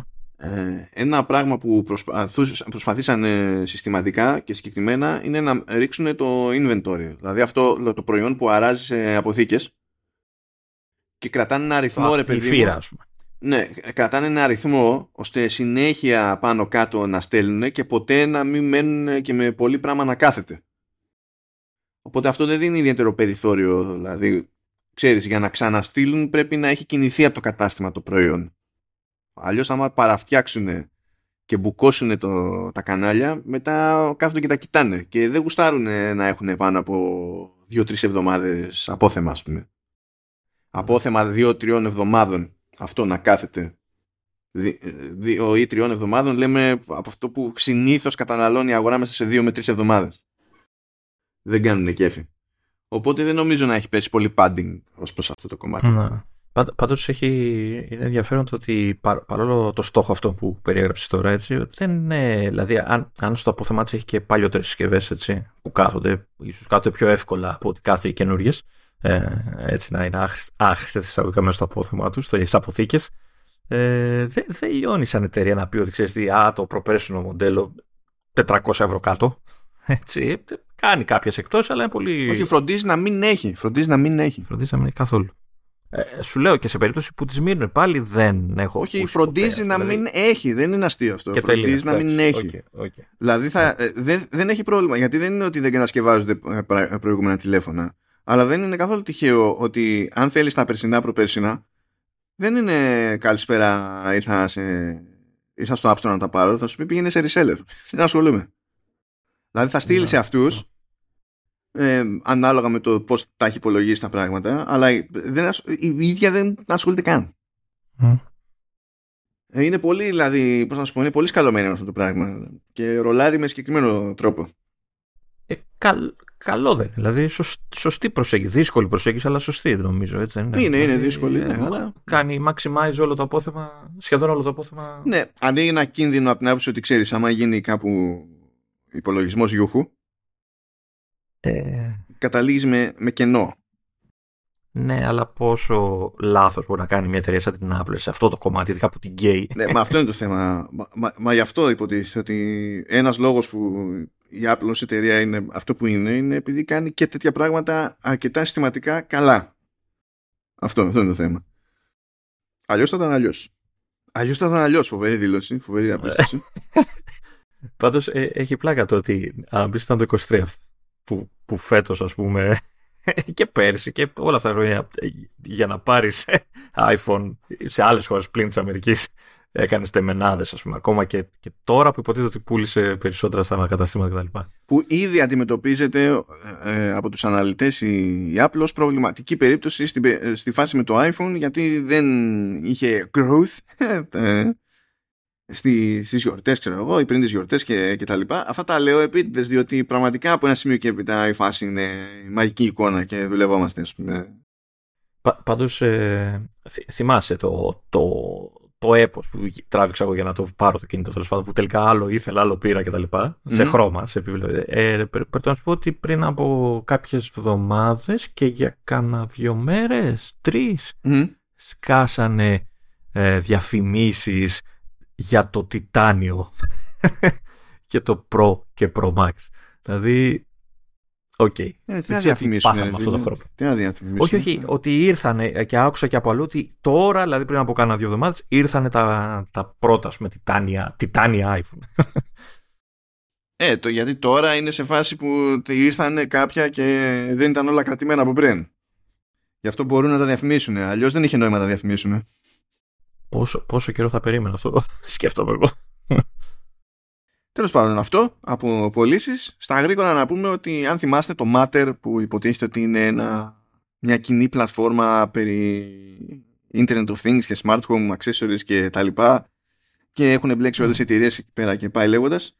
και ακόμη δηλαδή έχει κατάφερε να βγει δεν έχει καταφέρει να ρολάρει ακριβώς είναι λίγο περίεργα αλλά υποτίθεται ότι προσθέθηκε στην όλη φάση το λεγόμενο Matter Casting, το οποίο είναι προαιρετικό βέβαια. Δηλαδή κάποιος μπορεί να πει ότι εγώ πατάω στην πλατφόρμα Matter, κάνω όλα τα υπόλοιπα, αλλά δεν είμαι υποχρεωμένος να, να χρησιμοποιήσω το Matter Casting. Να το υποστηρίξω το Matter Casting. Από το Matter Casting είναι κάτι τύπου Chromecast ή AirPlay, σκεφτείτε το έτσι, αλλά στην ουσία είναι μέρος του Matter. Και θεωρητικά, αν όλοι το υποστηρίξουν, τότε είναι σαν να έχουμε ένα κοινό στάνταρτ ας πούμε για τέτοιου είδους φάσεις. Θα μπορεί ο επισκέπτης μας που έχει άλλου είδους κινητό να μεταδίδει περιεχόμενο με τη συσκευή του στη δικιά μας τηλεόραση που υποστηρίζει πλέον Mattercast χωρίς να υπάρχει θέμα συμβατότητας όπως γνωρίζουμε η Samsung. Ε, όχι, λοιπόν, κοίτα, υποτίθεται τέλος πάντων τώρα η υποστήριξη γιατί μόλις ανακοινώθηκε έτσι, ε, είναι άγνωστο το τι στάση θα κρατήσουν Apple και Google σε αυτή την περίπτωση η Amazon πετάχτηκε και είπε θα το υποστηρίζω στο Echo Show και θα το υποστηρίζω και σε ό,τι συσκευή τρέχει το Fire TV OS ε, γιατί μπορεί να είναι συσκευές τρίτων, τηλεοράσεις τρίτων κτλ. Και ένα παράδειγμα τέτοιο είναι οι πιο πρόσφατες ε, τηλεοράσεις που ανακοίνωσε και δεν έχουν κυκλοφορήσει ακόμα η Panasonic γιατί άλλαξε λειτουργικό και πέρασε, το Fire, ε, πέρασε στο Fire TV και στο αυτή τη φάση με αυτό ως αφορμή θα υποστηρίζει και το matter casting παιδί μου. Το ζήτημα είναι ξέρεις τι θα κάνουν οι συσκευές μπορούν να στείλουν στην τελική ε, περιεχόμενο. Θα δούμε, θα δούμε. Ε, εγώ θα προτιμούσα να μπει υποστήριξη εδώ και εκεί από το να μην μπει Δηλαδή κάλλιστα μπορούν οι συσκευές της Apple μεταξύ τους και πάλι να το ρίχνουν στο AirPlay, ok, αλλά να υπάρχει ως οικουμενική εναλλακτική τέλος πάντων το Matter Casting, παιδί μου. Σε περίπτωση που θες να δείξεις κάτι σε κάποιον και δεν, μπορείς, δεν έχεις έλεγχο εσύ στο setup, στο setup του άλλου στην τελική. Και να ξέρεις, ε, αν. Τώρα βέβαια πλέον έχει λυθεί θεωρητικά το θέμα, αλλά ε, δεν ε, ελευθερώνεσαι και λίγο από το ότι ξέρεις, δεν χρειάζεται να περιμένεις τον όποιο κατασκευαστή να κάνει συμφωνία ξέρω, με την Apple ή με τη Samsung για να βάλει το δικό του σύστημα ώστε να μπορείς τέλος να στριμάρεις τη τηλεόρασή σου. Αν υποτίθεται υπάρχει ένα γενικό πρότυπο, ξέρεις, κα, ε, κάνεις τη δουλειά σου χωρίς να περιμένεις να, να γίνει κάποιο update ή οτιδήποτε, ξέρω. Ναι, ναι, τώρα θα δούμε. Γιατί πραγματικά είναι πολύ φρέσκια εξέλιξη η συγκεκριμένη. Μιλώντας για φρέσκα, παίζουν διάφορα την εδώ. Πρώτον, βασικά τι πρώτον, έχουμε ε, την ανάσταση του Clear, έχουμε ένα-δύο πραγματάκια από Consumer Electronic Show και έχουμε και το καινούριο Bookark. Οπότε ας τα βάλουμε έτσι για να γουστάρουμε. Πάμε εκεί πέρα πρώτα για Clear. Τώρα, ποιος ξέρει ποιος από εσά θυμάται το Clear; Εγώ. Από εσά είπα. Ε, και εγώ μέσα σε αυτούς δεν είμαι. Τότε θα έλεγα από εμάς. Από εμάς. Εμείς είχαμε χρησιμοποιήσει την πρωτότυπη εφαρμογή Clear που στην ουσία είναι για to-do list, reminders και τέτοια πράγματα. Σκεφτείτε το. αλλά είχε πολύ συγκεκριμένη αισθητική από... Μιλάμε, σκεφτείτε ότι το Clear υπάρχει υπάρχει πριν από το μεγάλο redesign του iOS με το iOS 7. Τότε υπήρχε από πριν. Έχω, έχω την εντύπωση ότι είναι μια εφαρμογή που ε, στήριξε όλο το UI της σε, σε gestures που πλέον τα θεωρούμε δεδομένα που τότε όμως δεν ήταν τόσο δεδομένα έτσι δηλαδή τα swipe ξέρεις left right πάνω κάτω το pinch ε, για να κάνεις διάφορα κτλ μπορεί τώρα να τα βλέπουμε παντού αλλά τότε ήταν λίγο αγριαδίση η κατάσταση mm. και ήταν, το θυμάμαι τότε όταν είχε πρωτοβγεί ότι ήταν ο λόγος που με εντυπωσίασε παρόλο που ακόμα και τώρα αυτό ισχύει ε, σαν εφαρμογή δεν έχω ιδιαίτερη χρήση. Δηλαδή δεν, γιατί η εφαρμογή αυτή ξεκίνησε τώρα τη λες εσύ to do list, αλλά πιο πολύ ήταν list όταν ξεκίνησε, παρά ούτε, ούτε to do. Εντάξει, εννοώ καταλάβεις ότι δεν είχε όλα αυτά τα, τα διάφορα που έχουν άλλες εφαρμογές πιο εξειδικευμένες ε, και μάλιστα δεν είχε ούτε καν ε, reminders. Ε, για, για, για πολλά χρόνια δεν είχε reminders. Δηλαδή ήταν από τα πρώτα πράγματα που γκρίνιαζε ο κόσμος, παιδί μου, ότι, δεν, ότι θέλουμε να, να, να, να σφυράει μια ειδοποίηση, παιδί μου, για να θυμηθούμε να κάνουμε κάτι. Ε, το έχει βάλει αυτό. Τέλος πάντων, ε, υπήρχε εφαρμογή, ε, την είχα ψήλο χρησιμοποιήσει τότε γιατί πιο πολύ μου άρεσε να παίζω, ε, μου άρεσε η αίσθηση που, της χρήσης της. Ε, και εντάξει, κάποια στιγμή ξαφα... ξεχάστηκε ξέρω, στο, στο χάος κτλ. Και, και όταν ε, πριν από κάποιο καιρό ε, εμφανίστηκαν πάλι οι τύποι και είπαν ότι ξέρετε τι, δεν έχουμε ψοφήσει, δεν έχουμε πεθάνει, δεν έχουμε εξαφανιστεί, αλλά ε, ετοιμάζουμε καινούρια έκδοση του, της εφαρμογής και θα σκάσει μύτη ξέρεις, σύντομα κτλ. κτλ. Εντάξει, ήταν καμπανάκι, ήταν συγκίνηση ολόκληρη όλο αυτό το, το πράγμα. Ε, η εφαρμογή έσκασε μύτη επίσημα, γιατί υπήρχε σε beta, την προηγούμενη εβδομάδα. Ε, ε, και στο, στο, στο πρώτο κοίταγμά της ε, δεν βλέπεις μεγάλες διαφορές. Δηλαδή, και αυτό είναι θετικό για μένα, ε, κρατήσαν όλα τα, τα βασικά που κάναν την προηγούμενη εφαρμογή εκπληκτική. Δηλαδή, έχεις τα κλασικά gestures, έχεις, ε, ευτυχώς έχεις την ταχύτητα, δηλαδή είναι τόσο γρήγορη και ομαλή η χρήση της που λες ρε παιδί μου θα φτιάξω λίστα. ε, δεν, δεν ξέρω τι θα γράφει μέσα σε λίστα, αλλά θα κάτσω να φτιάξω μια λίστα. Ε, και παρόλα αυτά ε, δώσανε πόνο, δηλαδή η καινούργια έκδοση με ουσιαστικά έδωσε πόνο στο, στην εξατομίκευση, στο personalization ας πούμε, που κάνει η εφαρμογή. Πάντα είχε, πάντα είχε έτσι μια ροπή προς το να σου δίνει themes με ξέρεις, να αλλάζουν τα χρωματάκια της εφαρμογής και μπουρουμπουρ κτλ. Πλέον στη δίνουν δωρεάν, κάτι που είναι εντυπωσιακά σπάνιος στις μέρες μας, έτσι, ε, και εκεί που λες εντάξει πόσο, πόσο πρέπει να πληρώσω σε συνδρομή για να το έχω ολόκληρο ξέρω κτλ. Σου λένε όχι, δεν χρειάζεται. Έχουμε store και όποιος θέλει αγοράζει themes, ήχους, fonts, ό,τι τέλος πάντων ε, packs ε, γουστάρει για να ε, ε, ξέρεις, να, να πληρώσει παιδί μου κάτι κτλ. Ε, Παρ' όλα αυτά, αν δεν θες, η εφαρμογή είναι πλήρης, δεν έχεις θέμα, είναι δωρεάν και εξακολουθεί να είναι super. Δηλαδή, όποιος δεν την έχει χρησιμοποιήσει και ε, τα gestures είναι, είναι, είναι φτιαγμένοι για να μπορείς να φτιάχνεις μία λίστα όσο πιο γρήγορα γίνεται. Δηλαδή, ε, μπαίνεις μέσα, ξέρεις, δίνεις ένα όνομα σε μια λίστα, μπαίνεις στη λίστα και αρχίζεις. Πατάς ένα tap ή τραβάς προς τα κάτω δεν θυμάμαι, τα gestures και σου βγάζει το πρώτο, ξέρεις, το, το πρώτο κουτάκι που θα γράψεις το πρώτο ε, item της λίστας. Με ένα απλό enter Πάω στο επόμενο. Κατευθείαν δεν είναι το κλείνω, το save, πάμε στο, πατάμε πάλι. Τίποτα. Ταπ, ταπ, ταπ, ταπ, σε σε Και, και αυτό μπορεί να το κάνεις είτε με taps, είτε με το πληκτρολόγιο, είτε με gestures κτλ. Φτιάχνεις τη λίστα. Ε, Λες, όχι, βλακεία εκεί ανάμεσα στα δύο πρέπει να. ήθελα να βάλω άλλο ένα. Ένα pinch, ξέρεις, ξεζούμα, ας το πούμε.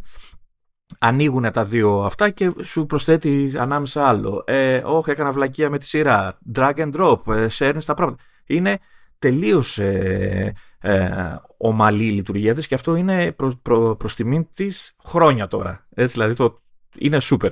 Ε, πέρα από τα themes, ε, ε, πέρα, είπα για themes και αυτά, το, το, το στηρίζουν το store γιατί, ε, μάλλον ελπίζουν ότι θα τους στηρίξει το store γιατί η εφαρμογή είναι και λίγο παιχνίδι, δηλαδή έχει του στυλ ε, ε, κάτι τύπου achievements, δηλαδή αν ε, κάνεις πολλές λίστες, αν κάνεις τάδε, αν κάνεις, σου είχε ένα, μια λίστα με διάφορα αν πράγματα. Αν αλλάξει χι φορές theme τέλος πάντων. Ναι, ναι, ναι, ναι, ναι, ναι. Ξε, ξεκλειδώνει διάφορα πραγματάκια και μάλιστα όσοι είχαν την παλιά εφαρμογή Μάλιστα με το τελευταίο update κάνανε και ένα bugfix γιατί δεν δούλευε και σωστά. Ε, πέρα ότι ξέρεις, γίνεται αυτόματα το update κτλ. Ε, όταν μπεις μέσα, σου λέει ότι λόγω της παλιάς εφαρμογής ξεκλειδώνουμε δωράκι, ξέρεις, κάποια πράγματα. κάποια themes και κάποια fonts κτλ. Οπότε ε, έχει πλάκα. Έχει πλάκα να δεις τι, τι μπορείς να κάνεις για να ξέρεις, κερδίσεις μερικά themes ακόμα. Ε, οπότε έχει ένα παιχνίδισμα που έχει πλάκα. Είναι, είναι, είναι ευχάριστη η διαδικασία. Ε, δύο πραγματάκια που προσθέσανε, μάλλον πριν από τα δύο πραγματάκια που προσθέσανε, να πω ένα, ένα μείον που έχει ακόμα η εφαρμογή που μάλλον θα, από ό,τι έχω καταλάβει θα προσθεθεί πιο μετά, τώρα δεν ξέρω. Ε, αυτή τη στιγμή δεν έχει sync, δεν έχει cloud sync. Με την έννοια ότι δεν, δεν συγχρονίζει τις λίστες σου από τη μία συσκευή στην άλλη. Κάτι μου λέει ότι θα το, θα το βάλουν αυτό κάποια στιγμή. Τώρα επειδή εκεί τώρα παίζει με, τα, με τους servers και αυτά, δεν ξέρω αν θα αναγκαστούν να πληρώσεις κάτι για αυτό το πράγμα για να μπορούν να το συντηρήσουν. Αν χρησιμοποιήσουν CloudKit, τότε δεν χρειάζεται. Ωραία. Μπορεί, μπορεί να μην το έχουν έτοιμο, δεν ξέρω. Πάντως θυμάμαι που το λέγανε ότι, και έχω την ότι λέγανε ότι κάποια στιγμή στο νου θα, θα, το, θα το βάλουν. Τέλος πάντων. OK, okay, αυτό είναι μια έλλειψη. Έχει, έχει όπως την τρέχει στην εφαρμογή, έχει μια διαδικασία, ένα μηχανισμό που σου φέρνει τις λίστες τις παλιές. Οπότε όσοι είχατε κάνει λίστες θα τις δείτε να έρχονται στο, στην καινούργια εφαρμογή. Α, ε, τώρα, ποιος θα χρησιμοποιήσει ακόμη Clear και θα είχε τις παλιές; Δηλαδή, ε, εγώ είχα κάτι, ξεχα... είχα κάτι ξεχασμένες και μου τις έφερε. ναι, αλλά δεν το χρησιμοποιούσες, ρε παιδί μου. Απλά είναι κάτι ξεχασμένες λίστες. Τώρα... Ναι, ρε παιδί μου, αλλά ποτέ δεν ξέρεις. Υπάρχουν άνθρωποι που το χρησιμοποιούν ακόμα, δεν ξέρεις. Τέλος πάντων, ε, το design έχει γίνει πλέον, ξέρεις, full, ε, full screen, ενώ από άκρη σε άκρη κτλ. Είναι πλέον ε, super κτλ. Ε, δύο πραγματάκια, δύο λειτουργιούλες που βάλανε ε, και στη μία είμαι λίγο. Είναι, είναι πολύ βολική, αλλά δεν ξέρω ακόμα. Ε, η μία λοιπόν αυτή έχει να κάνει με το, με το back button. Ε, είσαι σε μια λίστα, μπαίνεις πιο μέσα, γράφεις τα αυτά σου και θες να, να, να γυρίσεις ένα επίπεδο πιο πάνω κτλ. ή να πας στις ρυθμίσεις. Σου λέει λοιπόν ότι η εφαρμογή κάτω-κάτω στο κάτω μέρος της οθόνης ε, και μάλιστα στην αρχή το κάνει ένα ε, πολύ αχνό highlight για να καταλάβεις περίπου πού είναι το, το σημείο. Έχει ένα όρατο κουμπί. Το οποίο όποτε το πατάς, ε, σε κάνει. Πας πίσω, ρε παιδί μου. Όπου είσαι, πας σε μια οθόνη πιο πίσω. Είναι πολύ βολικό, αλλά επειδή είναι αόρατο, δεν ξέρω. Ξέρεις, θα το ξεχνάει ο κόσμος, δεν ξέρω. Βέβαια, με το τελευταίο update που κάνανε, ε, την όπου το πατάς, ε, εκεί που ήταν πριν ένα, απλά ένα χνοπε, ξέρεις, απλά σου έδειχνε, ε, σου έκανε ένα highlight, ας το πούμε έτσι, χωρίς τίποτα. Πλέον σου είχε ένα βελάκι, εμφανίζει ένα μικρό βελάκι που σου, ξέρεις, το back προς τα αριστερά, ξέρω εγώ ότι είναι back. Ε, εντάξει. Το είδα αυτό. Κοίτα, κάνανε διάφορα πειράματα πάνω στην πέτα, γιατί ήμουνα στην πέτα. Και στην πέτα είχαν ξεφύγει. Βάζανε, βάζαν τόσες χειρονομίες για τα πάντα που στο τέλος λυγίσανε όλοι και είπαν όπα, όπα φίλε, μπάστα, μπάστα και άρχισαν και ναι, ναι, κόβανε ναι. μετά γιατί σου λέει δεν υπάρχει περίπτωση να θυμηθεί όλες αυτές οι μικροπαραλλαγές χειρονομίες ποτέ κανείς και κάνανε πίσω Εντάξει, αυτό δεν είναι άσχημη ιδέα πάντως από την άποψη ότι σε iPhone ειδικά στην ουσία είναι σαν να πηγαίνεις στα αλλημέρια του homebar που ναι, ναι, ναι, ναι. δεν έχει ε, ε, η, η, λειτουργία του homebar δεν είναι τελείως ξένη με το σκεπτικό του πηγαίνω κάπου, πατάω κάπου εκεί γύρω και φεύγω από εκεί που είμαι και πάω κάπου αλλού. Ε, ε, αυτό που έχω να πω εγώ, παρόλο που σου λέω είμαι ακόμα λίγο διστακτικός, αλλά με έχει, νομίζω ότι έχω, με έχει κερδίσει λιγάκι η όλη φάση, είναι ότι όσο φορέ το χρησιμοποιήσει είναι αξιόπιστο. Δεν έχω θέματα. Ακόμα και όταν είμαι σε λίστα που ουσιαστικά τα στοιχεία της φτάνουν μέχρι εκεί, δηλαδή και παρακάτω. Έτσι, ε, ε, είναι σόητο η λειτουργία και ξέρει ότι όταν το πατήσεις αυτό πας back και όχι να ξέρω μπεις μέσα στο. Τώρα μπορεί να έτυχε, εγώ πάντως δεν είχα κάποιο θέμα με αυτό το. Ούτε εγώ είχα θέμα. Όσο το χρησιμοποίησα, δηλαδή δεν είχα θέμα. Λοιπόν, και η άλλη φάση η άλλη, η άλλη λειτουργία που βάλανε είναι το, είναι, έχει να κάνει με το sharing ε, λίστας που έχω φτιάξει εγώ για να στη στείλω σε ένα, ξέρω εγώ.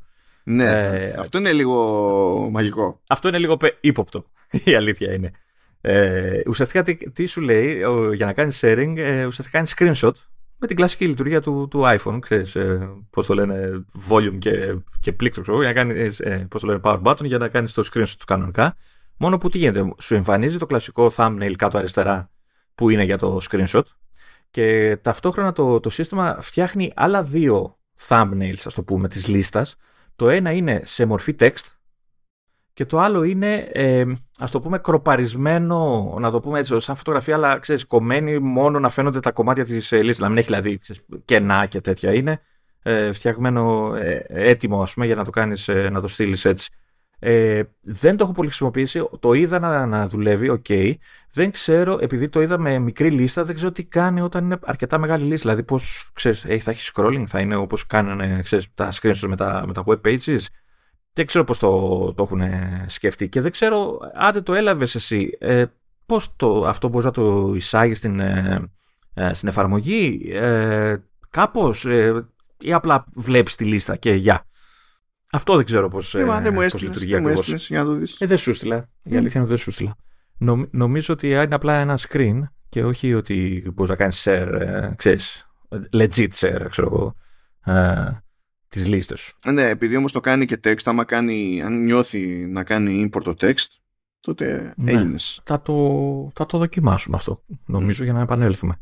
Ε, κατά τα άλλα, ωραίο είναι. Έχει, έχουν φάσει τα θέματα. Έχει, ε, δηλαδή, όσοι, όσοι δεν το έχουν δει, μάλλον όσοι το έχουν δει, θυμούνται ότι τα το βασικό θέμα και τα, τα διάφορα άλλα βασικά θέματα που είναι τα πιο κλασικά, ας το πούμε, ε, παίζανε με τη, με, τη, με τη χρωματική διαβάθμιση. Δηλαδή, ξεκίναγες από πιο, ε, από πιο σκούρο ή από πιο ανοιχτό; Δεν νομίζω από πιο σκούρο και σιγά σιγά με τα στοιχεία που έβαζε στη λίστα αυτό ε, έγινε, γινόταν πιο ανοιχτό το χρώμα με την έννοια ότι τα πιο σκούρα είναι τα πιο high priority και πάει λέγοντας.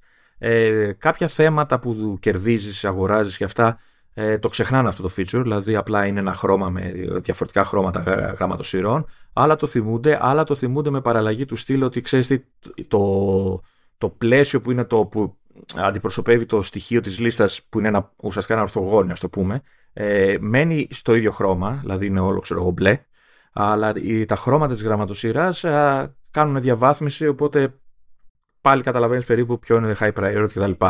Ε, παίζει, έχει και πολλές γραμματοσύρες, σου ε, έχω κερδίσει κανένα δυο, ε, έχει πλάκα γιατί εκεί που σε άλλες εφαρμογές και παιχνίδια ε, πίζεις για να διαβάσεις κάτι, ε, εδώ το, η, έχει, έχει τρία settings για τα fonts, tiny, medium, ε, large όπως τα λέει.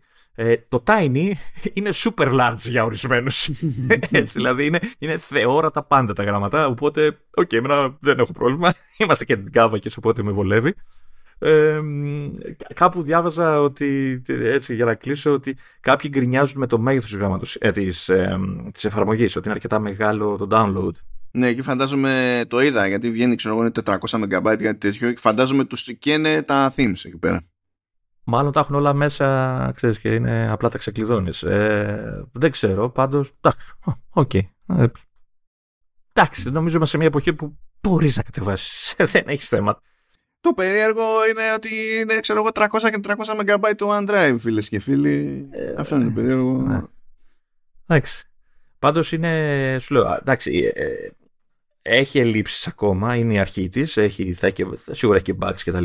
Ε, αλλά παρόλα αυτά, όσοι έτσι ψιλοψήνεστε με λίστες, to-do lists κτλ. Ε, να, να πω εδώ ότι έχει πλέον, εννοείται ότι έχει notification πλέον. Αυτό όπως λέμε, μπορεί να ορίσεις ότι το τάδε στοιχείο θέλω να μου σφυρίξεις ειδοποίηση τάδε μέρα κτλ. Εντάξει, OK. Okay. Ε, οπότε ανεβαίνει λίγο η χρησιμότητά του. Ε, αλλά πραγματικά όποιοι δεν το έχουν δει ας του ρίξουν μια ματιά γιατί έχει πολύ φάση, πολύ, είναι πολύ προσεγμένη η χρήση του, ή το, το, το, τα gestures και αυτά και το πόσο smooth είναι όλο, όλη η φάση. Θα πετάξω κάτι ξέμπαρκο τώρα, δεν ήταν στο πρόγραμμα, απλά ε, για κάποιο λόγο έπεσε στο μάτι μου το Fort Solis που είναι παιχνίδι τέλος πάντων, δεν άφησε τις καλύτερες εντυπώσεις, είναι ψηλό θα το έλεγα adventure sci-fi περίπου horror, mystery, thriller, κάτι ξέρω εγώ τι θα είναι αυτό. Ε, είναι της εξερεύνησης, βρε αδερφέ. Και βγήκε τον Αύγουστο. Τον, ε, δεν δε θυμάμαι να βγήκε με το καλημέρα σε Mac για Apple Silicon και το, στο λανσάρισμα και του Αυγούστου, αλλά έχει βγει τέλος πάντων εδώ και καιρό και σε Mac. OK. Okay. Και βλέπω λοιπόν τιμή στο Mac App Store 15 ευρώ. OK. Okay και λέω παιχνίδι 15 ευρώ στο Mac App Store να τρέξει Unreal Engine 5 ό,τι παραγωγή και αν είναι γιατί δεν είναι και full price το Force Solis από τη μάνα του δηλαδή OK okay. 15 ευρώ όμως 15 ευρώ στο Mac App Store εδώ έχει το port του Αγίου ξέρω εγώ και λέει και γιατί να μην είναι για πάντα 60 ευρώ; Και λέω κάτσε να ανοίξω το Steam. Αλλά τι λέει. Και πηγαίνω στο Steam που έχει και την έκδοση για Windows, έχει την έκδοση και για Mac κανονικά. Και το Steam το έχει 25 ευρώ και λέει μάλιστα ότι η χαμηλότερη τιμή που έπαιζε στο παιχνίδι τον τελευταίο μήνα ήταν 18,74. Και ζω αυτό το περίεργο που για κάποιο λόγο που δεν αντιλαμβάνομαι η τιμή ενός παιχνιδιού στο Mac App Store ε, είναι χαμηλότερη από τη χαμηλότερη τιμή που είχε τον τελευταίο μήνα σε Steam. OK. Okay. Δεν αντιλαμβάνομαι. Αυτό, τίποτα. Απλά εκφράζω την έκπληξή μου. Και that's it. Πάμε παρακάτω. Εντάξει, αυτό το είδα. Δηλαδή, τέλος πάντων, έχω πράγματα εδώ που θα με. Πραγματικά μου ανοίγουν έξοδα. Λοιπόν, consumer electronics show και τα λοιπά. Παρουσιάζει ο καθένας το απαντσίμπαν. Ε, παρουσιάστηκαν τόσοι πολλοί φορτιστές και τσίδιο chargers και τα λοιπά που απλά βαρέθηκα. Δηλαδή, είχα, νομίζω ότι πνίγηκα. Δεν θυμάμαι τίποτα πλέον. Είδα τόσους που δεν θυμάμαι τίποτα. Ναι, εντάξει, δεν, δεν, είναι, δεν, δεν βγάζει άκρη. Η αλήθεια είναι. Αλλά εκεί που βγάζει άκρη είναι στο Auto Tracking Stand Pro της Belkin που έχει πολύ βαρετή ονομασία. Ήμουνα σίγουρος. Αυτό το ξεχώρισα διότι είναι το πρώτο ε, σταντάκι που πατάει πάνω στο σύστημα DocKit που έφερε το iOS 17 και στην ουσία είναι μια βάση εκεί σχετικά τροφαντή για να είναι και σταθερή και έχει, ε, έχει ένα βραχίωνα πηγαίνει και κουμπώνει πάνω, κουμπώνει τέλος πάνω, κάθεται, εφαρμόζεται μαγνητικά ρε παιδί μου το, το iPhone στέκεται, στέκεται εκεί πέρα φορτίζεται κιόλας, είναι με Maxi κτλ. Και, και η βάση έχει και δική του μπαταρία μέσα, οπότε δίνει ρεύμα έτσι.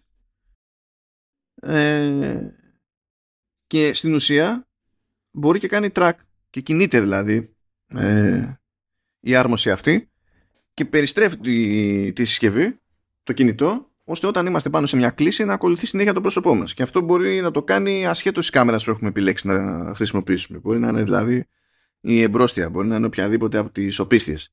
Και λέει τέλος πάντων ότι μπορεί να γυρίσει τελείως γύρω-γύρω 360 μοίρες και άμα χρειαστεί και να κάνει προσαρμογή 180 μοιρών ε, στο, στον οριζόντιο άξονα.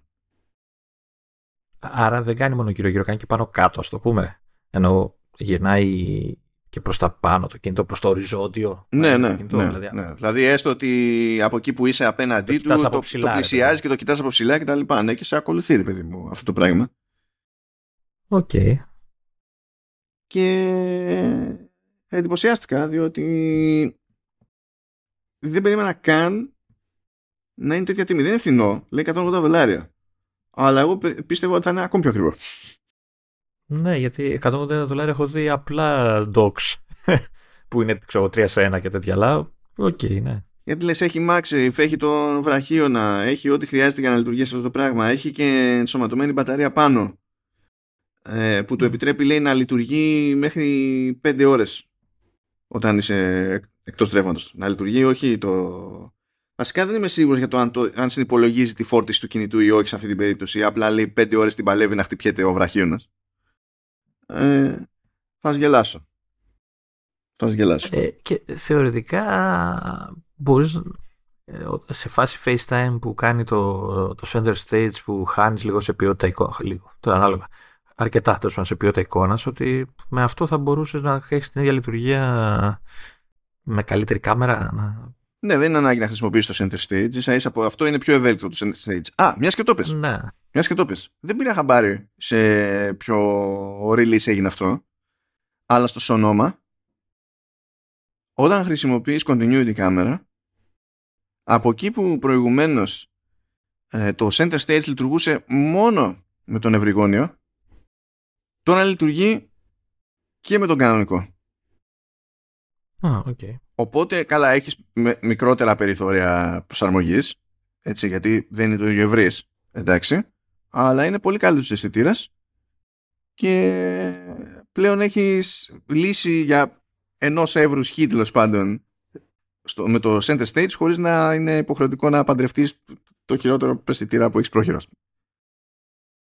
Τώρα το μόνο που μένει είναι να, να πείσω το Sonoma να, να βλέπει το iPhone ασύρματα όταν το θέλω να το χρησιμοποιήσω continuity κάμερα. Γιατί; Αρνείται, ξέρω εγώ. Αρνείται. Το, το, το βάζει με καλώδιο, όλα super. Το βγάζει στο καλώδιο, εξακολουθεί και το βλέπει. Άμα κάνεις κανένα restart και είναι, ξέρω εγώ τι, τίποτα, δεν υπάρχει το iPhone.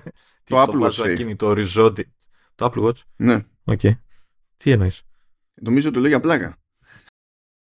Κάπου διάβασα για το Apple Watch, αλλά νομίζω είναι, μιλάγανε για μια αρρύθμιση την οποία την έχω ενεργή. Δεν είναι. Όχι, όχι, δεν καταλάβει. Αν διαβάσαμε το ίδιο, είναι κάτι που συνέβαινε και μετά ξανασυνέβαινε και θέλει να γυρίσει διακόπτη για να ξεσκαλώσει. Και αυτό δεν σημαίνει ότι. Δηλαδή, πώς να σου πω, το έχεις εσύ ενεργό, αλλά πρέπει να το κάνεις off και on πάλι. Είναι σαν το κάντε restart, κλείστε το και ξανανάψτε το. είναι, είναι τέτοια φάση. Η, η βασική πληροφορία, ε, το λένε, οδηγία ενός IT. Το κλείσατε και το ξανανοίξατε. Τώρα σου στείλω link, διότι δεν έχει καταλάβει κανένας γιατί παίζει αυτό. Αλλά... Προφανώς είναι στηρίζονται όλα στο ίδιο σύστημα τώρα αυτό. ναι, οκ, να, το, να, το, να το δω. Δες το παιδί μου, okay, το. Γιατί κρίμα είναι. Αν και να σου πω την αλήθεια, όποτε έχω την ευκαιρία να το έχω στο ρεύμα για το continuity camera, γενικά είναι πιο safe επιλογή, το βάζω έτσι. Παιδί. Ε, ναι, ρε, εσύ, αλλά σκεφτόμουν εξής φάση που σε παίρνει κάποιος που δεν περιμένεις και τη στιγμή, δεν είσαι ήδη στημένος. Ε, ναι, πού να αυτό τώρα, ναι. Ναι, αυτό. Ισχύει. Αυτό που δοκίμασε και πες μας. Λοιπόν. Α, εντάξει, εντάξει. Πέραν αυτού, προέκυψε το λεγόμενο Rabbit. Ε, ρε, εσύ, το, το διάβαζα αυτό και κοιταζόμουν. Εντάξει. Τι να πω. Λοιπόν, λέγαμε άλλη φορά για το AI PIN και τα λοιπά και φύτρωσε το, το Rabbit που λέει ότι κοίταξε να δεις μια ξεχωριστή συσκευή τρέχει κάποιο είδους AI πάνω μας πούμε στην ουσία τρέχει LLM και LAM ε, και αυτά θα προσποιούμαστε όλοι μαζί ότι όλο αυτό με, σημαίνει AI αλλά τέλος πάντων ας το πούμε χάρη συνεννόηση είναι το ίδιο πως είχαμε τη φάση με το ε, με, με, τα zoom και τους φακούς και το έτσι και αλλιώς και τι είναι τώρα έχουμε και αυτό. Όλα είναι AI έχει αλγόριθμο θα λέμε εμείς ότι είναι AI μα δεν έχει σημασία εμείς θα λέμε ότι είναι AI και τα λοιπά. Όπως, ε, όπως λέμε ότι έχει zoom με το κινητό. Ναι η ίδια, ίδια φάση ναι, ίδια φάση τέλος πάντων. Και ότι κάθε μία κάμερα είναι ξεχωριστή και καλά ενώ όλοι, ό, όλα μαζί είναι ένα σύστημα τώρα και τέλος πάντων. Okay. ε, προέκυψε λοιπόν το Rabbit στο Consumer Electronics Show. Ε, και το βλέπω και λέω, μία που το βλέπω, λέω εμένα κάτι μου θυμίζει αυτό. Όχι επειδή είναι πορτοκάλι. Το πορτοκάλι εμένα μου θυμίζει το Βασίλειο του Γεωργακόπουλου. Κατευθείαν. Άμα δει πορτοκάλι, συνήθως αφήνει λεφτά. Είναι, πάει κάπως έτσι. Ε, αλλά λέω κάτι μου θυμίζει αυτό. Και λέω, Όχι το Playdate. Ναι, ναι. Ναι. Και το σχεδίασε η ίδια Σουηδική εταιρεία.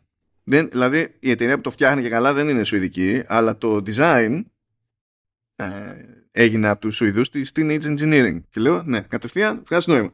έτσι, έτσι είναι. Μπαμ, μπαμ, μπαμ, μπαμ.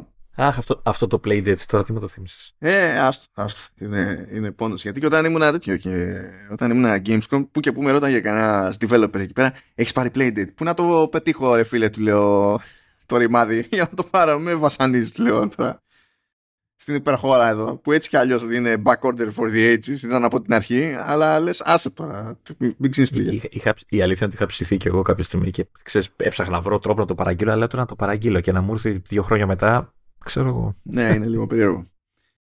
Λοιπόν, ε, η εταιρεία λέγεται Rabbit. Η συσκευή λέγεται Rabbit R1. Το λειτουργικό λέγεται Rabbit OS. 10 ε, στα 10. Ένας, όχι, δεν είναι εκεί 10 στα 10. Μέχρι εδώ φτάνει στο 9. Το 10 στα 10 είναι το επόμενο. Είναι ότι έχει ένα σύστημα για να, το, να εκπαιδεύσει καλά τα μοντέλα για να κάνουν κάποια πράγματα για τα οποία δεν έχουν εκπαιδευτεί από πριν. Και το σύστημα εκεί και το interface το λέει rabbit hole. Έτσι, έτσι. 10 στα 10. Όταν λέμε 10 στα 10, 10 στα 10 τελείω. Και λέω εντάξει, είμαστε καλύτεροι. Κατευθείαν.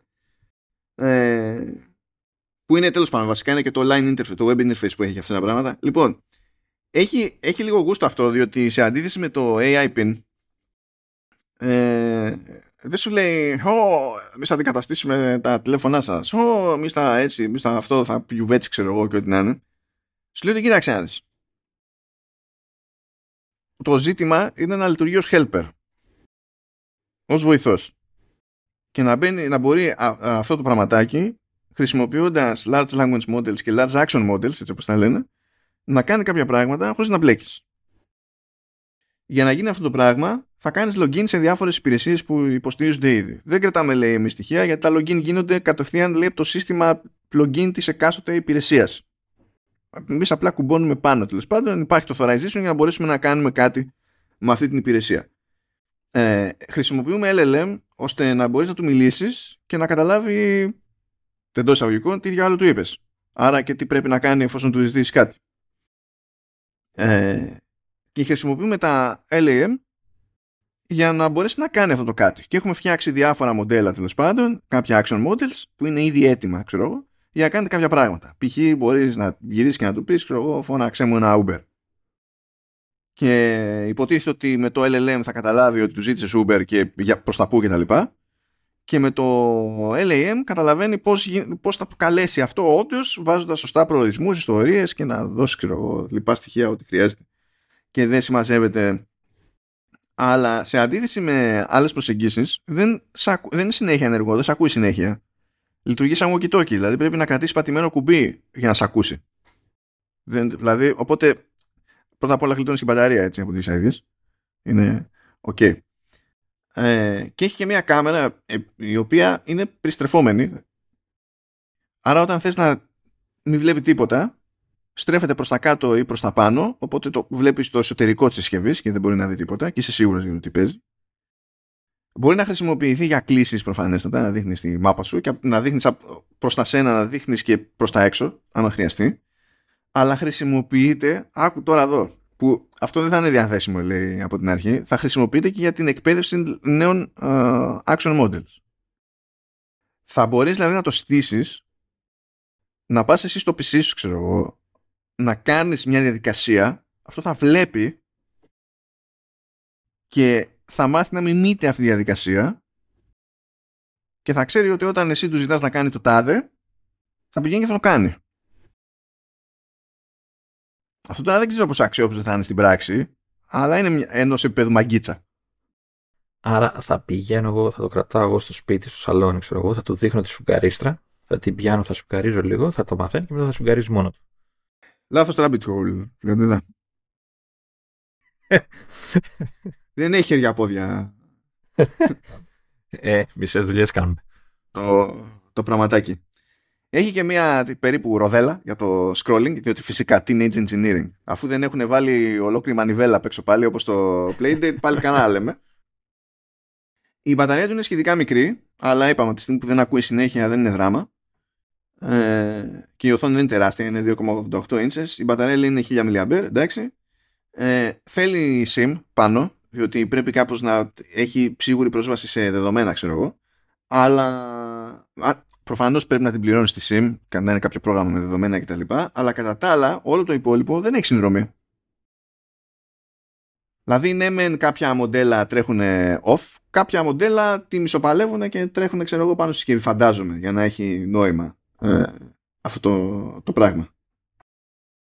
Τώρα νομίζω ότι πολλά θα, θα κρέμονται από, πολλά θα κρυθούν από το κατά πόσο μπορεί να εκπαιδευτεί για κάτι πολύπλοκο ή όχι και να το έχεις όντως στην άκρη του μυαλού σου ως helper και να του πεις κάτω αυτό και να ξέρεις ότι θα το κάνει μια κάποια αξιοπιστία.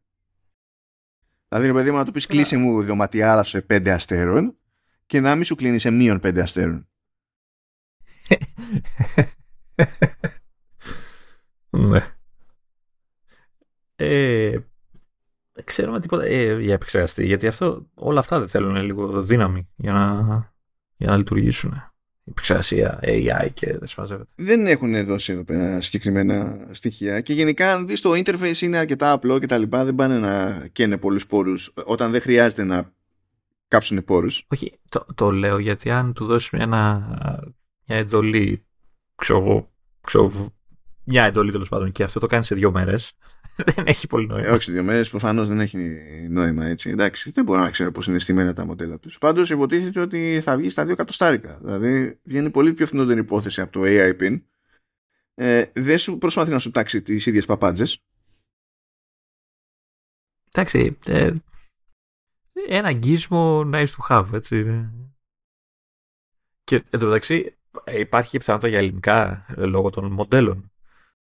Ε, λογικά ναι. Αυτό μου πέρασε. Α, βρήκα εδώ για επεξεργαστή. Ένα MediaTek έχει της κακιάς ώρας, ο Helio P35. 4 GB RAM, ξέρω εγώ, και, και τέτοια. 128 GB ε, αποθηκευτικό χώρο κτλ. Αλλά ξέρεις, δεν, δεν, τα βλέπεις αυτά. Ναι, μπορείς να βγάλεις φωτογραφία, ξέρω εγώ, μπορείς να τραβήξεις κανένα βίντεο και τέτοια. Okay. Αλλά δεν τα βλέπεις αυτά. Δεν βλέπεις το chipset και ξέρεις τι μεταφράζεται, γιατί δεν ξέρεις ε, τι μοντέλα έχουν στήσει και πώς τα έχουν στήσει. Κατάλαβες. Mm-hmm. Αυτό είναι το θέμα. Άγνωστο. Είναι αρκετά ελαφρύ επίσης, 115 γραμμάρια. Είναι. Είναι γούτσικο. Είναι γούτσικο. ζουζουνιάρικο που λέω. Έτσι, ζουζουνιάρικο. Εντάξει. Ε, καλά, φορτίζεται με USB-C και τα λοιπά. OK, okay, μπράβο. Και παίζει και με Wi-Fi από ό,τι βλέπω. Δεν είναι μόνο με SIM. Γενικά λέει ότι σε πρώτη φάση υποστηρίζει search, ε, αναπαραγωγή μουσικής, υπηρεσίες ride sharing, παραγγελίες φαγητού, vision, εννοεί computer vision για να καταλαβαίνει κάποια πράγματα φαντάζομαι, generative AI, ό,τι και αν σημαίνει αυτό και translation. Είναι στη φάση που ψάχνονται για θέματα ταξιδιωτικά, ε, για επικοινωνία με υποβοήθηση AI και για ε, κράτημα σημειώσεων ενώ πιο, για πιο μετά ε, κοιτάνε τέλος πάντων για point of interest research, reservations, ticketing, navigation, mobile και desktop teach mode. Αυτό απέχει. Για μένα αυτό είναι όλη, όλο το zoom που απέχει. Και το web teach mode που είναι ακόμη πιο μακριά από την άποψη ότι αντί να κάνεις σε μια τοπική εφαρμογή και τα λοιπά να μπορείς να το κάνεις και μέσω web και whatever that means. Λοιπόν για τις γλώσσες που λες τουλάχιστον για τη μετάφραση για μετάφραση δεν έχει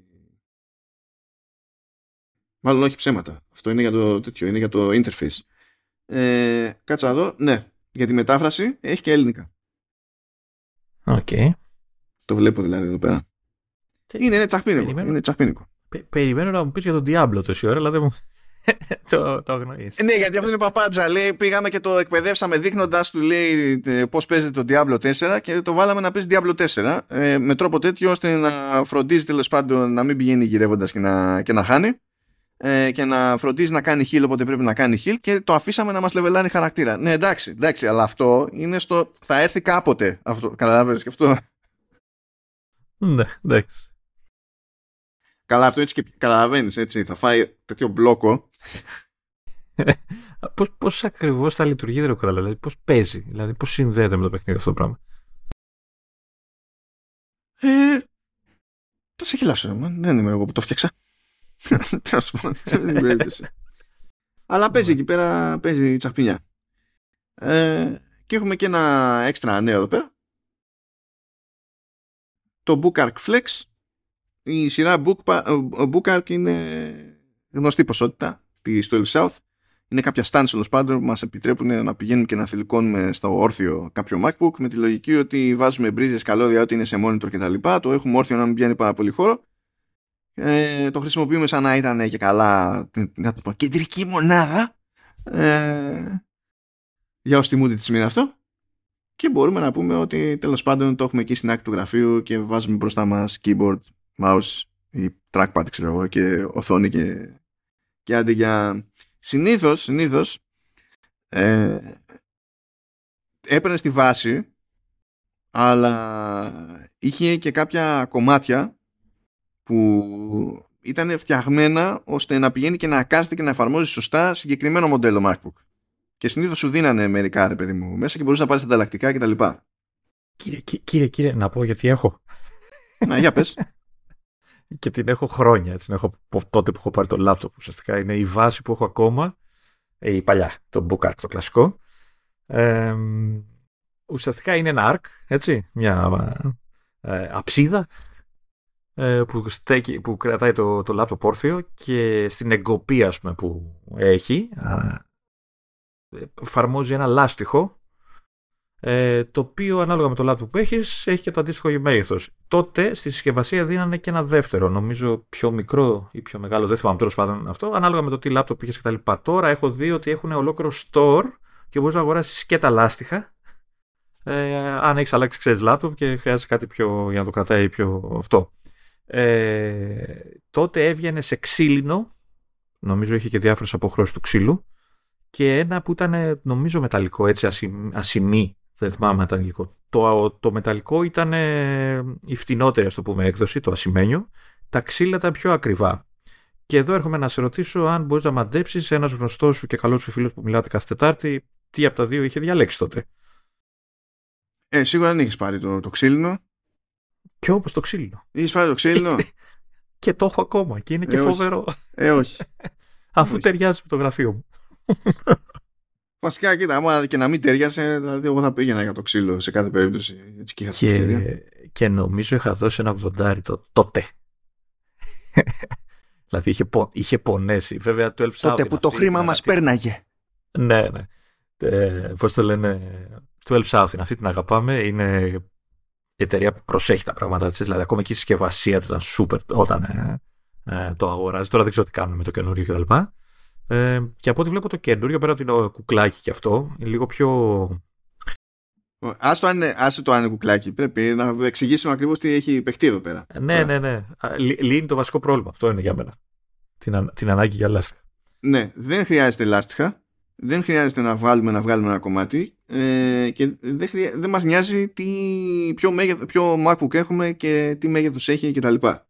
Γιατί στην ουσία το νέο Book Flex είναι δύο αψίδες που συνδέονται ε, από δύο λωρίδες οι, οι δύο, ναι, δύο ημάντες, από δύο ημάντες. Και η λογική είναι ότι όταν πάμε και το ακουμπήσουμε πάνω έτσι όπως κάθεται το βάρος έρχονται κοντά οι αψίδες όσο χρειάζεται που έχουν πάνω τους καουτσούκ εκεί που ακουμπάνε τέλος πάντων στο, στο MacBook και να μην πηγαίνει να τρεφτεί μέταλλο με μέταλλο.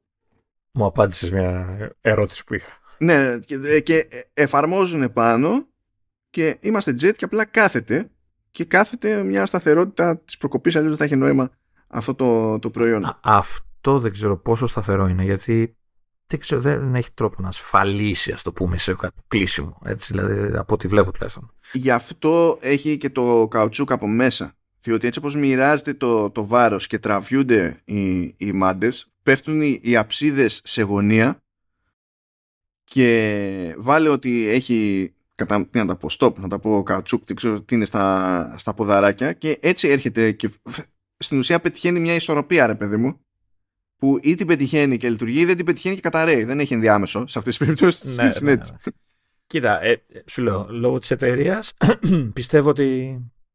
Συγγνώμη.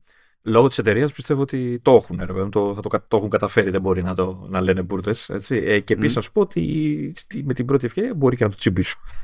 δεν θα έχω λάπτοπ να βάλω. Ένα, ε, εντάξει. λέει ότι υποστηρίζει οποιοδήποτε λάπτοπ ε, που έχει πάχος μέχρι μία ίντσα και οθόνη μέχρι 16 ίντσες. Τώρα, που κολλάνε αυτές οι διαστάσεις θα πείτε. Διότι απλά είναι ένα πράγμα που πηγαίνει και αφήνω πάνω στο σύστημά μου. Ναι, το ζήτημα δεν είναι αν χωράει. Το ζήτημα είναι ότι ξέρουν τι συμβαίνει συνήθως με το βάρος ε, με αυτά τα δεδομένα. Και ελ, ε, ε, ελπίζω να αντιλαμβάνεστε ότι είναι γενικά αρκετά δύσκολο να βρείτε λάπτοπ πλέον που να έχει 2,5 εκατοστά πάχους. Κάτσα μετρήσω το δικό. Μπορεί να είναι μόνο τα TAFBOOK της Panasonic που είναι ξέρω εγώ για το μέτωπο. Αυτό είναι για να κάθεσαι πάνω τους όταν φτιάχνεις την πυρά το βράδυ για να ζεσταθείς ξέρω και κάτι τέτοια. Δεν καταλαβαίνω Χριστό αυτό. Ε, και είναι μεταλλικές αυτές οι αψίδες της βάσης. Το προμοτάρουν κυρίως ε, στο λεγόμενο Chrome επειδή είναι για αριστερό κτλ. Ε, υπάρχει και σε λευκό και ευτυχώς, ευτυχώς υπάρχει και σε μαύρο. Ναι. Και σοκ, το, μαύρο, το μαύρο όχι απλά είναι πιο όμορφο, αλλά και το λευκό βασικά και το μαύρο είναι πιο φθηνά από το Chrome. Έχω την εντύπωση ότι μάλλον έχει διαφορά υλικού πέρα ε, από το χρώμα. Σίγουρα έχει διαφορά διαδικασίας, δεν θέλει το γυάλισμα. Ναι. Αλλά το θέμα είναι ότι είμαστε όντας μαθημένοι στο, στα της Apple. Ναι. Ναι. Και μόνο το ότι ε, πηγαίνει σε κάτι που είναι μαύρο και δεν αξίζει, ε, δεν χρεώνεται το ίδιο ή περισσότερο, αλλά λιγότερο, είναι σοκ. Κατευθείαν. Επίσης, να, να, να, πούμε το καινούργιο, το, το, η αψίδα, η κάθε αψίδα είναι σαν σωλήνας. Ενώ παλιά ήταν πιο massive πράγμα, ρε παιδί μου. Ήταν όλο μαζί μια αψίδα που χωριζόταν με μια τρύπα στη μέση. Ενώ τώρα είναι δύο ξεχωριστά τελείως κομμάτια που είναι σωλήνες. σε σουλίνα που λέει και ο Ζήκος. Ε, φαίνεται έξυπνη λύση, έτσι, έξυπνη ιδέα είναι. Γιατί ε, έχω άλλο ένα stand, ε, νομίζω τη Ατέκη, δεν είμαι σίγουρος, το οποίο προσπαθεί να, να λύσει το πρόβλημα με τα, με τα διαφορετικά πάχη ε, με βίδα. Με, δηλαδή το βάζεις στο λάπτο και αρχίζεις και βιδώνεις για να σφίξει. Όχι, καλά πες, ναι, εντάξει, okay, Το οποίο, ναι, ε, εντάξει, OK, okay, ε, αλλά δεν, ε, είναι, λίγο, είναι λίγο άβολο, δεν μπορώ να πω. Λοιπόν, έχω καλά νέα και άσχημα νέα για όλο αυτό το θέμα. Υπάρχει, δηλαδή ε, μεταπωλητές στην Ελλάδα υπάρχουν για την 12 South. Δεν και... είναι πολλοί και δεν τα έχουν όλα. Ναι, άστο αν τα έχουν όλα. Είναι ότι από τη στιγμή που είναι μεταπολιτές και έχουν κανονική συνεργασία, στην τελική και να μην έχουν κάτι, μπορείς να τους το παραγγείλεις. Δεν τους νοιάζει. Υπάρχει αυτό το θέμα. Οπότε υπάρχει διέξοδος. Και αυτή τη στιγμή αυτά είναι τα καλά νέα. Τα κακά νέα είναι ότι αυτή είναι η μόνη διέξοδος, διότι το e-shop που είχε για Ευρώπη η 12 South το έχει βάλει στον πάγο. Εδώ και πάνω από ένα μήνα. Και έχει πει ότι θα επανέλθει. Δεν έχω καταλάβει ακριβώς τι κάνουν λένε ότι θα το αλλάξει με τα φώτα, ξέρω εγώ και ό,τι να είναι. Ε, και άμα θέλετε να σας ειδοποιήσουμε όταν θα ξανανιώσει, μπείτε στη λίστα, ξέρω εγώ, το mailing list και τα λοιπά και τα συναφή. Και άμα λέει χρειάζεστε κάποιο είδους υποστήριξη ή να μάθετε κάτι και τα λοιπά, μπορείτε έτσι κι αλλιώς να επικοινωνήσετε με το customer support clip το οποίο εξακολουθεί και επιφίσταται και, και τα λοιπά. Απλά είναι άγνωστο το πότε και τι και whatever. Δεν ξέρω, μπορεί να αλλάζουν την πλατφόρμα στην οποία τρέχει, ξέρω εγώ να, ναι, δεν ξέρω τι, τι διάλογο. Αυτό το μεταξύ θα το είχα παραγγείλει προχτές. Ναι ρε, άμα το έχω ψηθεί και εγώ και δεν το χρειάζομαι και δεν έχω λάπτοπ. Εγώ έχω λάπτοπ. Δηλαδή ε, ε, έχω μια δικαιολογία παραπάνω. Το πρόβλημά μου ποιο είναι; Το πρόβλημά μου είναι, είναι πολλαπλό, είναι πολύ επίπεδο. Αυτό επειδή στείνεται πάνω το λάπτοπ κλειστό. Σημαίνει ότι θα πρέπει να χρησιμοποιήσω keyboard και trackpad ή mouse ή και τα whatever τέλος πάντων τα οποία θα πρέπει να αγοράσω. Μου κάνει εντύπωση που δεν έχεις εσύ πληκτρολόγιο και ποντίκι. Την έβγαζες πάντα με το πληκτρολόγιο του laptop. Α, ναι, ναι. Από ένα σημείο και έπειτα ναι, γιατί το προηγούμενο τέτοιο, το wireless keyboard που είχα της Apple, από την πολύ τη χρήση ε, δεν με άντυξε άλλο. Εμένα με αντέχει ακόμα αυτού αυτού. Και δεν μπήκα ποτέ στη διαδικασία να αγοράσω άλλο γιατί, διότι στο προηγούμενο MacBook το αγοράζω ασήμαντο πληκτρολόγιο της Apple ή το οποιοδήποτε βασικά σημαίνει ότι ξεχνούσα το Touch ID και δεν ήθελα να ξεχάσω το Touch ID. Όταν έβγαλε Magic Keyboard η Apple με Touch ID έλεγε πάρα πολύ ωραία το Touch ID αυτό το μοντέλο και το Touch ID λειτουργεί, λειτουργεί μόνο με Mac με Apple Silicon. Και λες τι ωραία εγώ δεν έχω Mac με Apple Silicon και να πάω και να δώσω λεφτά για πληκτρολόγιο της Apple. Ε, για, ώστε, και όταν ε, έρθει η ώρα που ήρθε να αλλάξω το μηχάνημα, να κάθομαι και το κοιτάω και να πρέπει να βάλω άλλο για να έχω Touch ID, όχι. Ε, και η διαλογική μετά λες που να μπλέκω μετά με trackpad και ιστορίες. Εντάξει, μπράβο. Τώρα το μεταξύ λες θεωρητικά άνοιξε ο δρόμος. Αν δεν άνοιξε, διότι αυτά τα λεφτά για αυτά τα μοντέλα με Lightning δεν τα δίνω. Δεν έχουν βγει ακόμα με USB-C, ε; Όχι, δεν έχουν βγει. Δεν τα δίνω. Δηλαδή έτσι κι άλλως είναι πολλά λεφτά, άμα τα βάλετε κάτω, αλλά να πω ότι πηγαίνω και τα χώνω για και τη βγάζω για χρόνια με extra lightning, όχι, δεν είμαστε σε αυτή τη φάση πλέον. Δηλαδή πάει, τελείωσε αυτό το, το πραγματάκι. Ωραία και θα βγάλει κάποια στιγμή USB-C.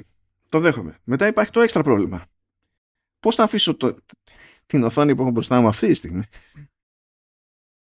Και σε ποια οθόνη θα καταλήξω μπροστά μου; Που δεν έχω κάποιο monitor το οποίο είναι τόσο της προκοπής ώστε να πω ότι εντάξει θα χρησιμοποιήσω το τάδε monitor και εντάξει γίναμε. Δεν παίζει. Δεν παίζει. Και αν μπω εγώ στη διαδικασία να αναρωτηθώ τι monitor θα με βόλευε, τον ήπιαμε.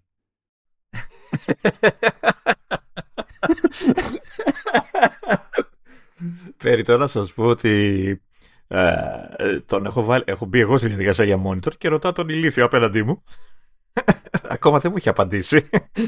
του έχω βάλει πολλούς περιορισμούς και του έχω πει και πράγματα που δεν τα δέχεται στο μυαλό του, αλλά δεν με νοιάζει. Και ακόμα δεν μου έχει απαντήσει. Να μου βρει ένα monitor από αυτά που δείξα στις CES που μπορώ ίσως να το.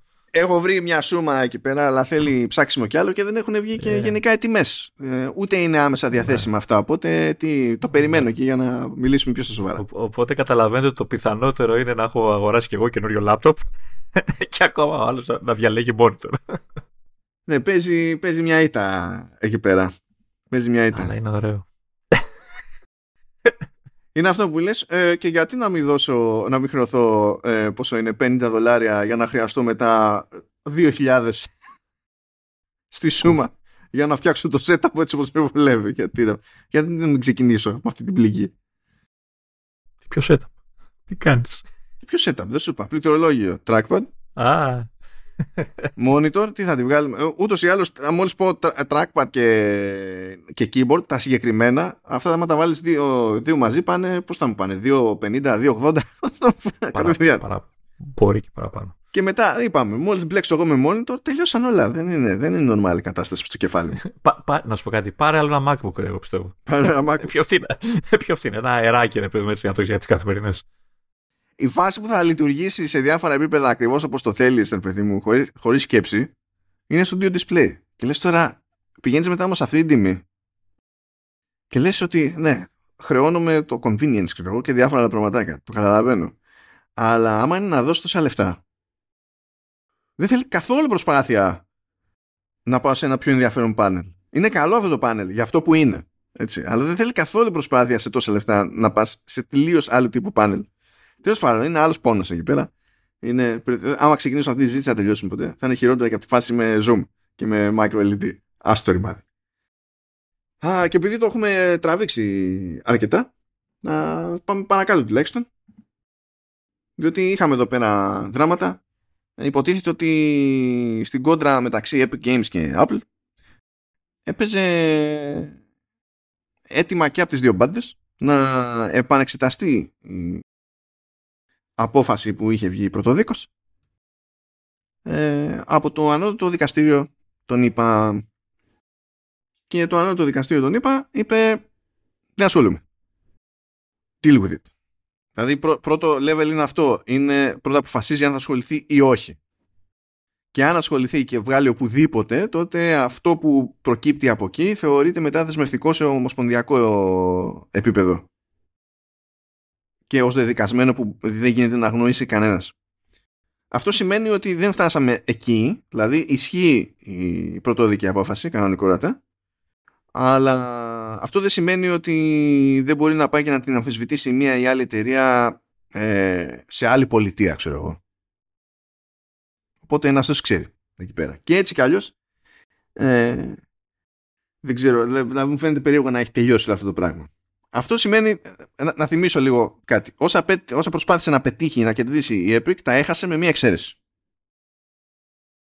Που αυτό, εκεί που τις πέρασε, που καλά έκανε και τις πέρασε βασικά, ε, είναι να ε, αναγκαστεί η, η Apple υποτίθεται να επιτρέπει στους developers να επικοινωνούν μέσα από την εφαρμογή τους ότι κάποιος μπορεί να αγοράσει το ότι πουλάνε μέσω της εφαρμογής τους, ε, συνδρομή, ξέρω κάτι τι είναι, αναλώσιμα, whatever, ε, με παραπομπή κάπου εκτός στο web. Και να μην είναι αναγκαίο να χρησιμοποιούν ούτε το σύστημα της Apple, σε αυτή την περίπτωση, που ήδη ισχύει σε συνδρομητικές υπηρεσίες, αλλά ήταν στη φάση που έμπαινε εσύ ως χρήστη μέσα στην εφαρμογή και δεν μπορούσε ο ίδιος ο developer να σου πει ε, πήγαινε εκεί και κάνει συνδρομή. Δεν μπορούσε να σου το πει. Και γενικά αυτό ήταν, εντάξει, αυτό ήταν χοντράδα, μεγάλο σκάλωμα τη Apple, το έχουμε πει εδώ πέρα. Ε, οπότε τι έγινε. Η, η Epic ήλπιζε να ανατραπούν όλα τα άλλα που έχασε και η Apple ήθελε να ανατραπεί αυτό το ένα που έχασε. Από τη στιγμή που το ανώτατο δικαστήριο είπε δεν με ενδιαφέρεται, μένει το πράγμα ως έχει μέχρι να κινήσουν άλλες διαδικασίες μέσω λαμίας. Με το που βγαίνει λοιπόν η θέση του ανώτατο δικαστήριο. Μπαμ, σκάει ενημέρωση στους developers από την Apple ε, για, τη, για τους κανόνες λειτουργίας του, του App Store. Και λέει πάρα πολύ ωραία. Μπορείτε πλέον να οδηγείτε τους καταναλωτές εκτός του App Store για να αγοράσουν κάτι, ξέρω εγώ, ή ό,τι να είναι. Υπάρχει κανένα πρόβλημα. Εμείς εδώ συμμορφωνόμαστε.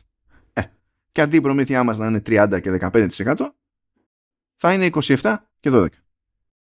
Οπότε μπορείτε να χρησιμοποιείτε άλλο σύστημα πληρωμής αν θέλετε, το οποίο άλλο σύστημα πληρωμής κατά πάσα πιθανότητα θα σας κοστίζει πάνω από αυτή τη διαφορά του 3%. Οπότε δεν σας χάλασε που το κάνω με τρόπο τέτοιο ώστε να μην σας συμφέρει.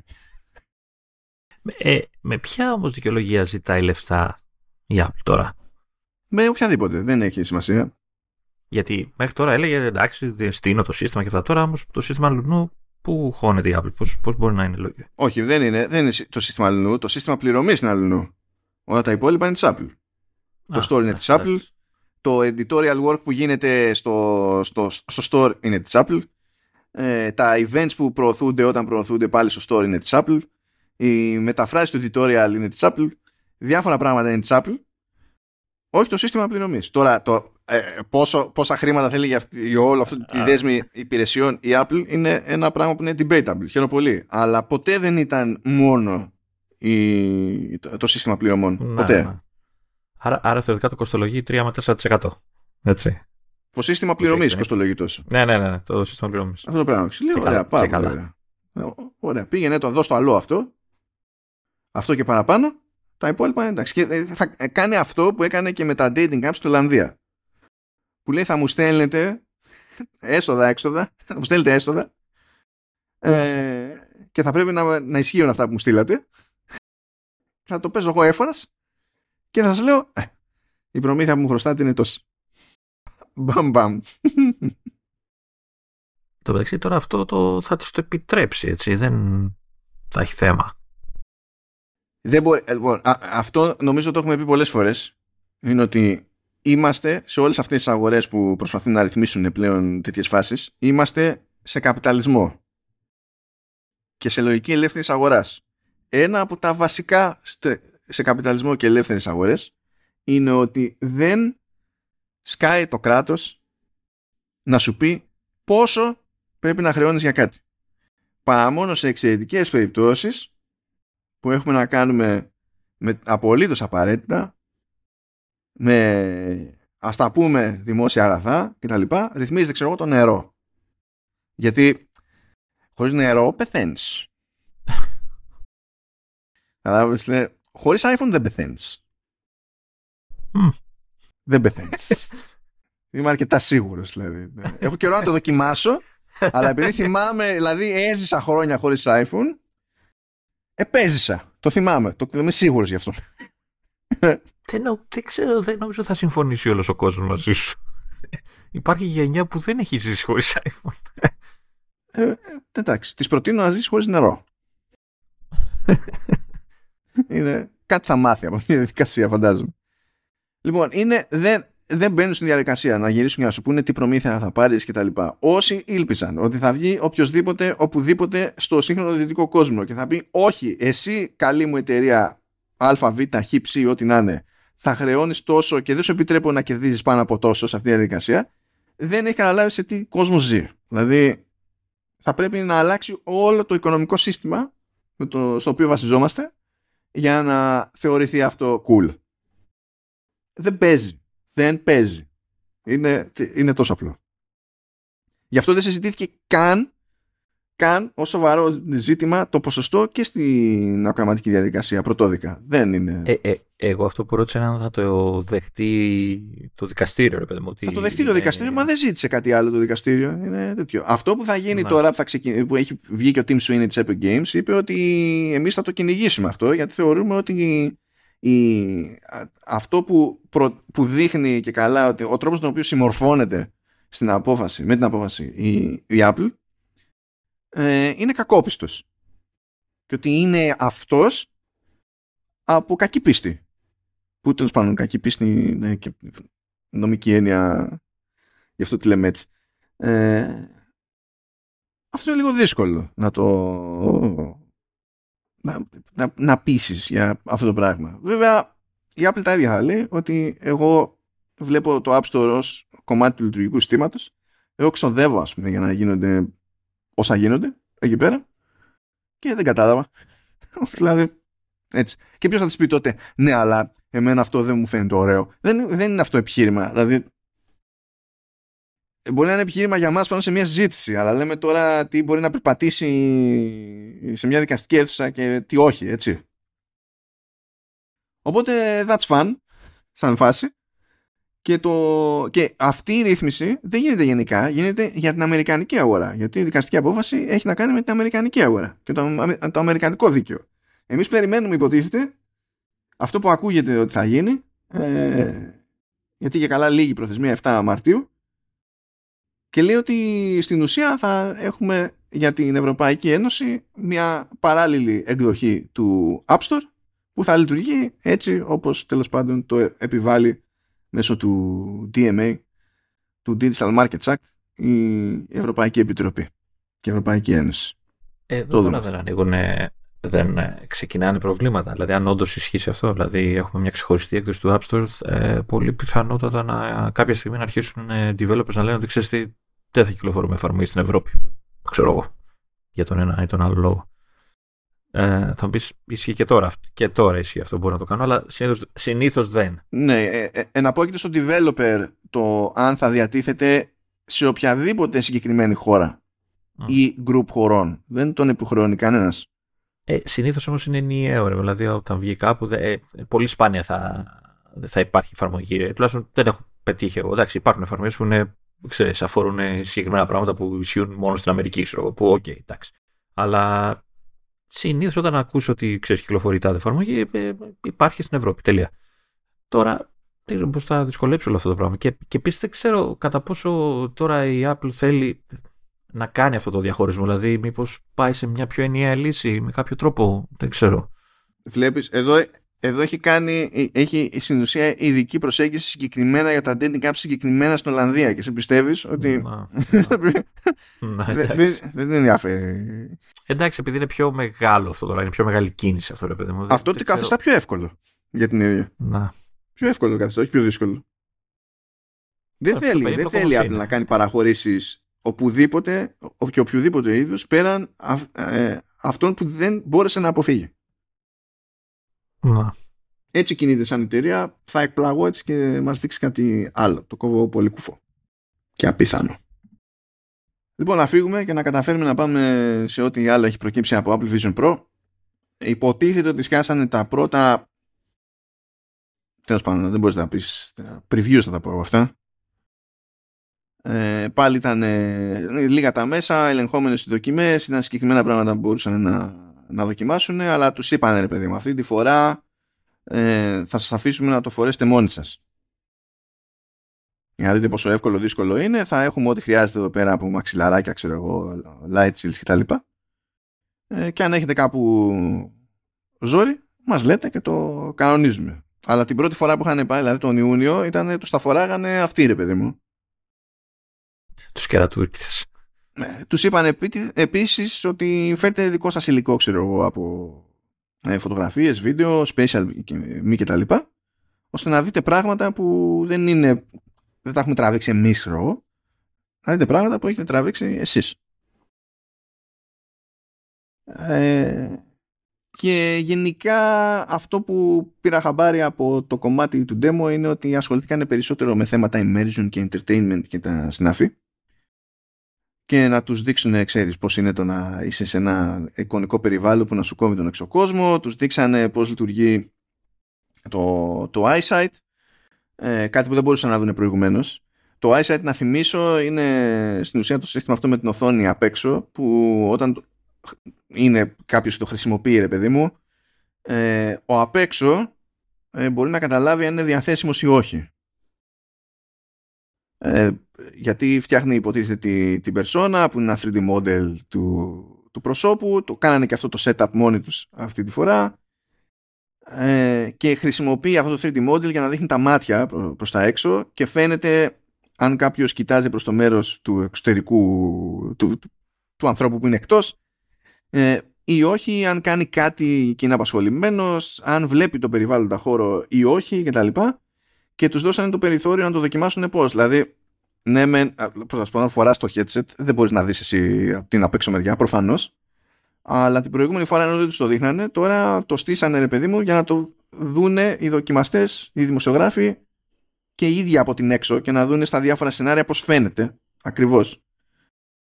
Ε, είδανε κάνα δείγμα από ταινιών, είδανε πάλι το demo εκεί με, του, με τη βουτυρόμεγα και τους δεινοσαύρους.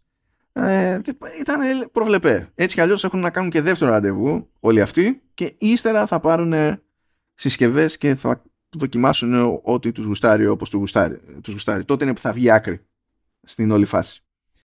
Παράλληλα, άρχισε να σπρώχνει με δελτία τύπου το κομμάτι του entertainment η, η Apple. Τα λέγαμε την προηγούμενη φορά που λέγανε διάφορα εκεί βασικά και, και για special games και τα συναφή. Αλλά τώρα στέκονται ακόμη περισσότερο στο κομμάτι του entertainment και βγαίνει ρε παιδί μου και λέει ότι με το καλημέρα διάφορες εφαρμογές για video streaming θα είναι συμβατές με το Vision Pro. Συμβατές δεν σημαίνει ότι έχουμε κάνει κάτι για ξέρω τύπου VR με 3DS και ιστορίες. Σημαίνει ε, τρέχει εφαρμογή εκεί και δεν έχουν κάνει απλά ένα ξερατό της έκδοσης για iPad ας πούμε. Ότι έχουν πειράξει και δύο πράγματα στη τελική. Το, το Vision OS στηρίζεται στο iPadOS έτσι. Δεν είναι iOS. Καλά, όλα στηρίζονται στην ίδια βάση πλέον. Δεν το, το, το υπόβαθρο. Και σε διάφορα σημεία, σε διάφορα επίπεδα, πιο Mac είναι το, το Vision OS. Πιο Mac OS είναι από ότι είναι και iPad OS. Λέει λοιπόν ότι Disney Plus, ESPN, NBA, MLB, PGA Tour, Max, Discovery Plus, Prime Video, Paramount Plus, Peacock, Pluto TV, Tubi, Fubo, Crunchyroll, Red Bull TV, IMAX, TikTok και Mubi θα λειτουργούν κανονικά σε Vision OS. Τώρα, αν πεταχτείτε και πείτε ότι, όπα, τι είπε για Netflix; Δεν είπε τίποτα για Netflix. Ερωτηματικό. Ερωτηματικό. Γιατί; Το, ε, ε, επειδή είναι στα μαχαίρια χρόνια; Ε, δεν. Ή επειδή δεν βιάζεται η ίδια η Netflix. Άγνωστο. Άγνωστο. Ε, και πιο συγκεκριμένη αναφορά έχουν κάνει στην περίπτωση του Disney Plus γιατί το Disney Plus λέει παιδιά κοιτάξτε να δείτε ε, θα έχετε εφόσον τρέχει εφαρμογή Disney Plus σε Vision OS τρέχει εκείνη η έκδοση θα έχετε τέσσερα, τέσσερις εικονικούς χώρους ώστε να μπλοκάρετε παιδί μου τον πραγματικό χώρο γύρω σας και μέσα σε αυτό το χώρο να εμφανίζεται το παράθυρο της εφαρμογής και να τρέχει το βίντεο κτλ. Ε, και έχουμε τέσσερις χώρους. Είναι λέει το Scarefloor από το Monster Inc. της Pixar. Ε, είναι ο χώρος του κινηματογράφου El Capitan από το Hollywood. Είναι το Avengers Tower από Marvel μεριά. Για να μεθέα λέει πάνω από το Manhattan. Και το cockpit του Land Speeder του, Sky, του Luke Skywalker. Από Tatooine και τα, και τα λοιπά. Αυτό είναι για το εφέ παιδί μου. Έτσι, δηλαδή είναι απλά μέσα σε αυτό θα τρέχει το βίντεο που αυτό, OK, okay, είναι, είναι ξεκάθαρα για το εφέ. Το άλλο που είπε βέβαια η Disney είναι ότι και εκείνη θα φέρει ε, παραγωγές σε 3D.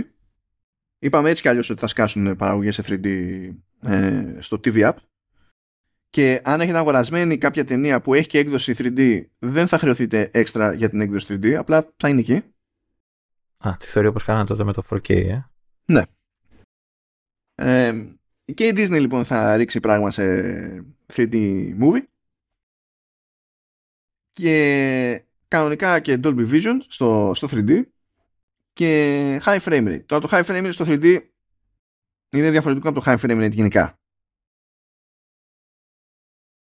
Διότι στην ουσία στις προβολές συνήθως σε 3D έτσι κι αλλιώς ε, γίνεται μια προσπάθεια να τρέχουν σε high frame rate, να έχει, να έχει γυριστεί σε high frame rate γιατί υποτίθεται ότι έτσι όπως βλέπουμε 3D σε κινηματογράφο το κάθε μάτι βλέπει τα μισά κάρε.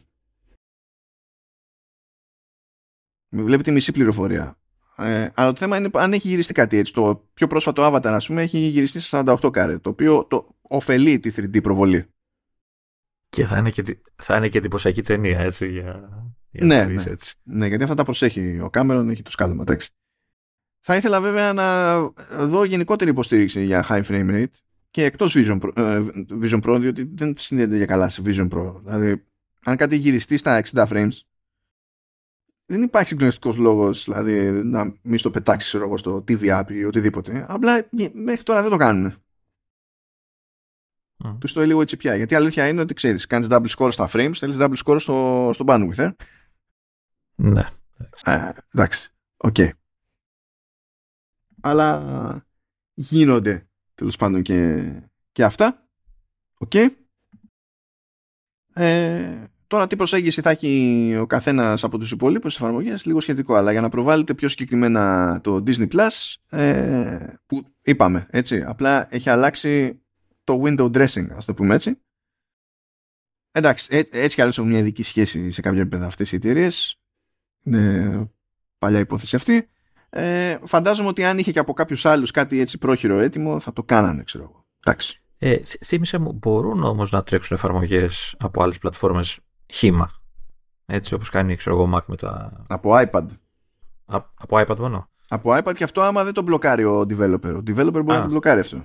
Ναι, αλλά πες ότι δεν το μπλοκάρει, δεν χρειάζεται να κάνει κάτι. Απλά το τρέ... παίρνεις την εφαρμογή από το iPad και την τρέχεις στο ναι, ναι. Vision S. Ναι, ναι, ναι. Ε, Επίσης, τι άλλο μάθαμε; Ναι, αυτό το ξέχασα πριν από τις δοκιμές. Ε, καταφέραν και δοκιμάσανε το εικονικό πληκτρολόγιο. Mm. Κάτι λέγανε ότι ψηλό θα είναι μάπα στην αρχή. Ναι, το έλεγε από καιρό ο Γκέρμαν ότι θα είναι μάπα. Επιμένει ο Γκέρμαν ότι είναι μάπα. Ε, καταλαβαίνω γιατί λέει ότι είναι μάπα. Δηλαδή, δεν μπο... και μόνο που από την περιγραφή φαίνεται ότι δεν, δεν υπάρχει, δεν είναι λύση για κάποιον που έχει συνηθίσει τυφλό, δεν παίζει. Ε, ναι. Ε, γιατί σου λέει ότι μπορείς να απλώσεις χέρι και, να... και καλά να πατάς τα πλήκτρα, αλλά δεν υπάρχει feedback. Οπότε πάει το τυφλό, τέλος. Ε, δηλαδή ε, θα πει κάποιος ναι αλλά εδώ είναι τα μικρά και κάνουν τυφλό σύστημα ξέρω εγώ στο software keyboard στο iPad ναι ναι υπάρχει feedback εκεί δεν είναι το feedback το ορθόδοξο αλλά πατάνε γυαλί ε, ε, ξέρουν ότι είναι σίγουροι ότι πατήσανε ε, έστω και έτσι τέλος πάντων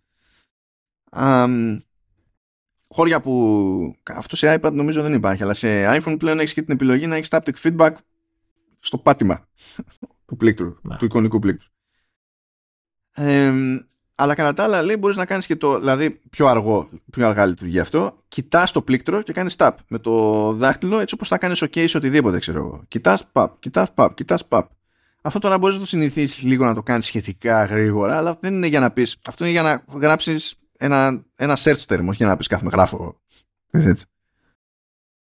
Οπότε πολλά θα κρέμονται από dictation φαντάζομαι σε διάφορα επίπεδα. Πάντως μπορείς να χρησιμοποιήσεις συμβατικό πληκτρολόγιο, έτσι το κλασικά. Θυμάμαι ότι μπορούσες ναι, ναι. Να, να, φαίνεται κανονικά και όλα. Ναι, μπορείς να βάλεις πληκτρολόγιο, trackpad, τα πάντα όλα κτλ. Και ακριβώς επειδή είναι τόσο υψηλής ανάλυσης οι κάμερες, γενικά ό,τι θες να δεις από το περιβάλλον σου μπορείς να το δεις και να καταλαβαίνεις τι βλέπεις. Γιατί άμα πάτε και το κάνετε με κανένα quest αυτό, να δω το πληκτρολόγιο, το πραγματικό μου πληκτρολόγιο στο χώρο με το, με το pass-through, δεν είναι σαφές ότι θα ξεχωρίζετε ποιο χαρακτήρα βλέπετε πάνω στο τάδε πλήκτρο. Και καλά, άμα έχετε μάθει τυφλό, δεν σας ενδιαφέρει. Αλλά δεν ξέρω όλοι τυφλό. Οπότε. It is what it is. Έγινε, έγινε και αυτό. Νομίζω ξεχνάω τίποτα σημαντικό. Ε, κάτι διάβασα εκεί πέρα ότι και γύρω στο μισάωρο ε, ήταν λίγο ζόρι η φάση με το βάρος, τουλάχιστον με το απλό το loop, το single, το solo μάλλον. Ναι. Ε, και, αλλά κανένας, δεν πέτυχα κανέναν από αυτούς τους πρώτους λίγους που να πρόλαβε να έβγαλε όλη την ώρα τέλος πάντων που είχαν διαθέσιμη με το, με το dual loop. Ε, εγώ είδα, είδα σχόλιο που έλεγε ότι έχει, είναι σαφέστατα πιο άσχημο αλλά και σαφέστατα πιο άνετο. Ναι, απλά εκεί επειδή πρέπει να είδαμε το ίδιο ε, την αλλαγή την έκανα αργά στον demo. Ε, πάντως, ε, να το συζητήσω λίγο αυτό. Ε, το κάνει λίγο downplay η Apple αυτό. Αλλά ε, νομίζω ότι είναι σημαντικό πρόβλημα. Αν όντως ισχύουν όλα αυτά τα που λένε, που, δεν έχω λόγο να τα αμφισβητήσω, ε, ότι, ότι κουράζει το μετά από αρκετή ώρα χρήσης. Ε, που εντάξει, ισχύει για όλα τα, headsets και τα λοιπά, αλλά εδώ μιλάμε για ένα σύστημα που η Apple καταρχάς το, το, το έσπρωξε ως computing που σημαίνει ότι θα χρειάζεται να το φοράς αρκετές ώρες τύπου δουλεύω ξέρεις, στο office και τα λοιπά ή τέλος πάντων δουλεύω. Ε, αν το βάρος είναι τόσο δυσ, δυσβάστακτο που όπως λένε ε, δεν ακυρώνει λίγο την, ε, την όλη αυτή η προσέγγιση του computing. Δηλαδή, αν δεν μπορείς να το χρησιμοποιήσεις για πάνω από μισή ώρα ή ξέρω, τσακίζει το, το σβέρκο σου κτλ. Ε, χάνει πολύ από αυτό το πράγμα, βέβαια μου. Και δεν ξέρω, θα μου πεις τώρα είναι πρώτο μηχάνημα, πρώτη έκδοση. Εντάξει, μήπως ίσως κάναν λάθος με το αλουμίνιο, μήπως έπρεπε να βάλουν πιο ελαφριά υλικά. Τι να πω, ένα πλαστικό, ξέρω κάτι. Δεν, ξέ, δεν έχω, κανείς δεν ξέρει να σου απαντήσει, διότι πάρα πολύ απλά το μεγαλύτερο διάστημα που έχει περάσει οποιοδήποτε από δημοσιογράφους και τα λοιπά με αυτή τη συσκευή ε, ήταν, ήταν ε, μισή ώρα. Ναι, αλλά άμα σου λέει στο μισάωρο πάνω άρχισα και τσακί, ειδικά λέει άμα ξέρω, το χρησιμοποιήσω και δεύτερη φορά και τρίτη και ξέρω. Ναι, Λεωνίδα, αλλά μέσα στο μισάωρο ζορίστηκαν με το solo loop. Δεν έχει δοκιμάσει κανένας ούτε για το μισάωρο και πόσο δε μάλλον για πάνω από το μισάωρο ε, το, το double.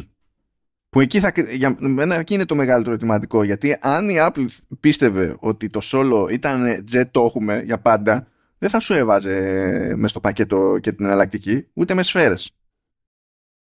Συνέχει βάλει επειδή ξέρει. Το θέμα είναι όμως τι σοή λύση είναι αυτή τελικά. Είναι αρκετά ok λύση. Όπως μπορείς να πεις ε, υπάρχουν και άλλα θέματα. Έχει, έχει ανεμιστηράκι αυτό πάνω. Έχει εξαγωγή και εισαγωγή αέρα.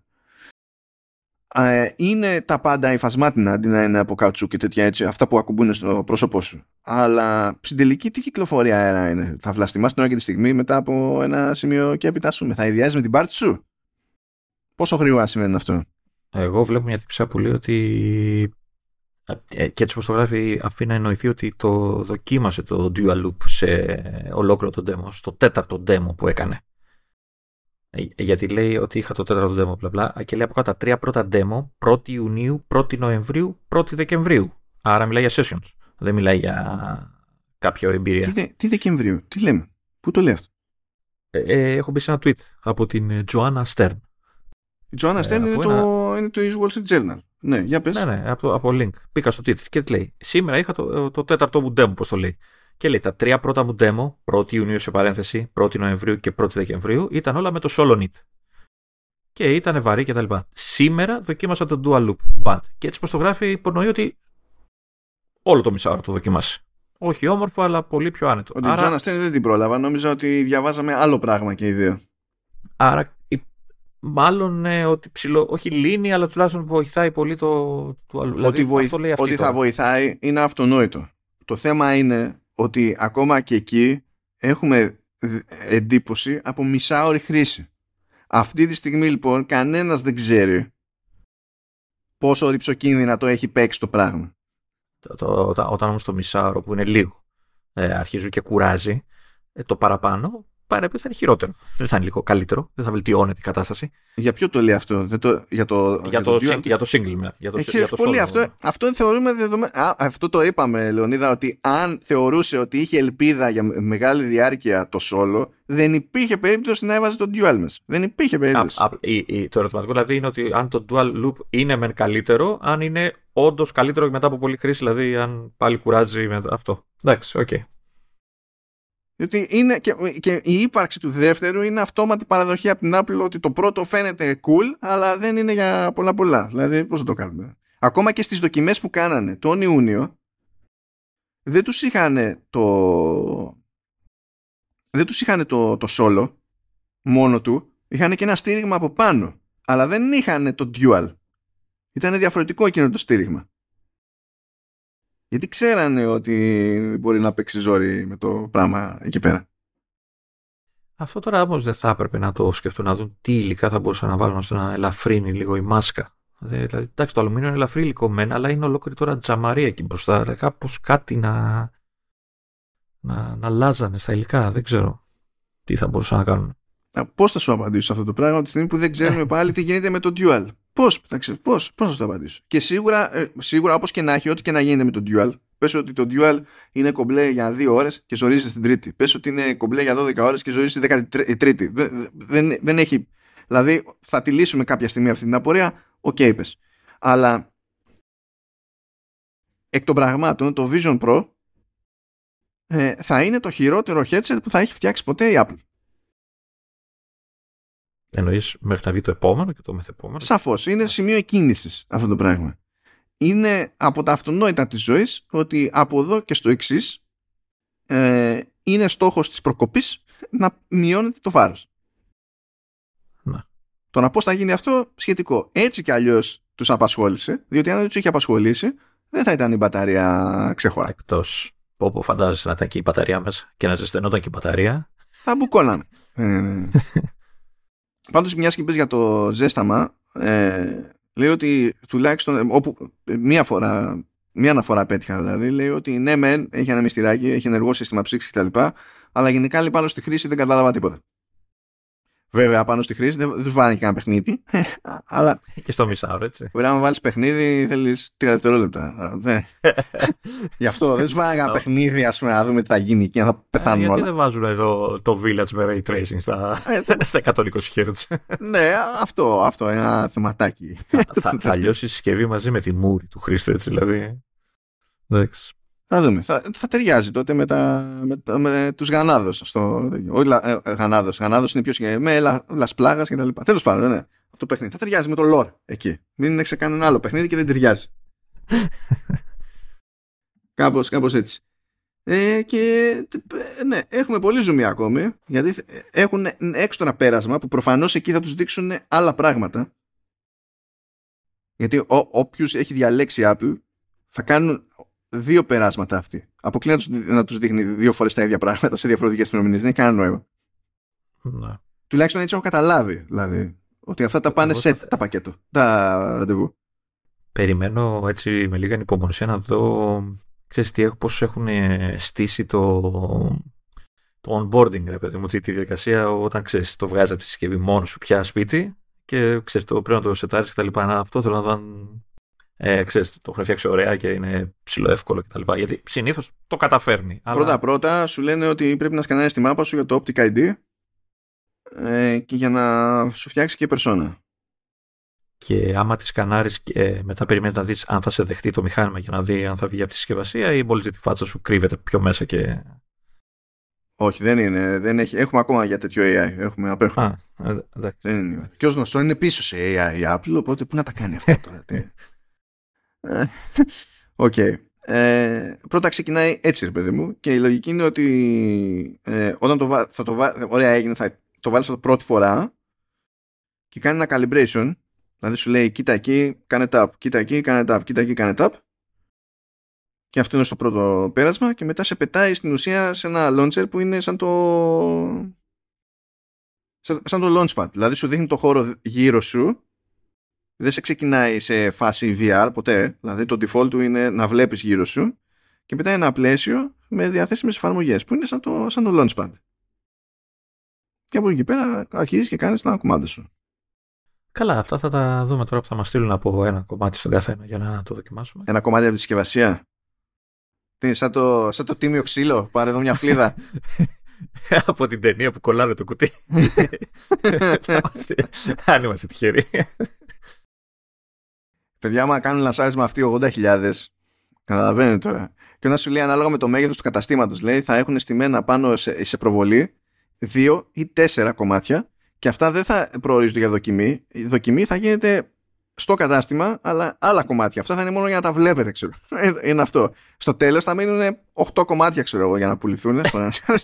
Τίποτα. Κάπως έτσι. Ε, ναι, έχουμε, έχουμε ακόμα. Έχουμε ακόμα για αυτή τη φάση. Αυτό που δεν έχουμε σε αυτό το επεισόδιο, για άλλη μια φορά, είναι μια σούμα με φήμες περί iPhone 16, ξέρω εγώ, και τέτοια πραγματάκια. Να ξέρετε, να ξέρετε ότι έχουν μαζευτεί φήμες για το τι θα γίνει με αισθητήρες, κάμερες, φακούς κτλ. Και, και είναι δεύτερη εβδομάδα σερή που τα γλιτώνετε αυτά. Εντάξει, να σου πω κάτι. Δεν ξέρω αν είναι καλό, γιατί κάθε εβδομάδα λένε και άλλες πίπες. Οπότε δεν ξέρω αν θα είναι καλό όταν θα, όταν θα πιάσουμε τα, τα θέματα, πόσα νεύρα θα έχει ο, ο Μάνος με τις κάμερες και αυτά. Ξέρω, αλλά τώρα ξαφνικά, από το, δηλαδή από το πουθενά είπε διάλεξε ημερομηνία να βγάλει άκρη το ανώτατο δικαστήριο. Ε, ύστερα απανωτές δηλώσεις από εδώ και από εκεί, αλλαγές στο App Store. Λες, δεν γλιτώνεται αυτό. Ε, Μπορούσαμε να γνωρίσουμε δύο πράγματα από το Consumer Electronics Show, αλλά είχε δύο τσαχπινιές. Είπαμε να τα βάλουμε, ξέρω εγώ. OK. Okay. Έρχεται το iOS 17.3 που έγινε πιο συγκεκριμένο. Έγινε η φάση. Ε, είχαμε. Εντάξει, τι να γίνει τώρα, μαζεύονται.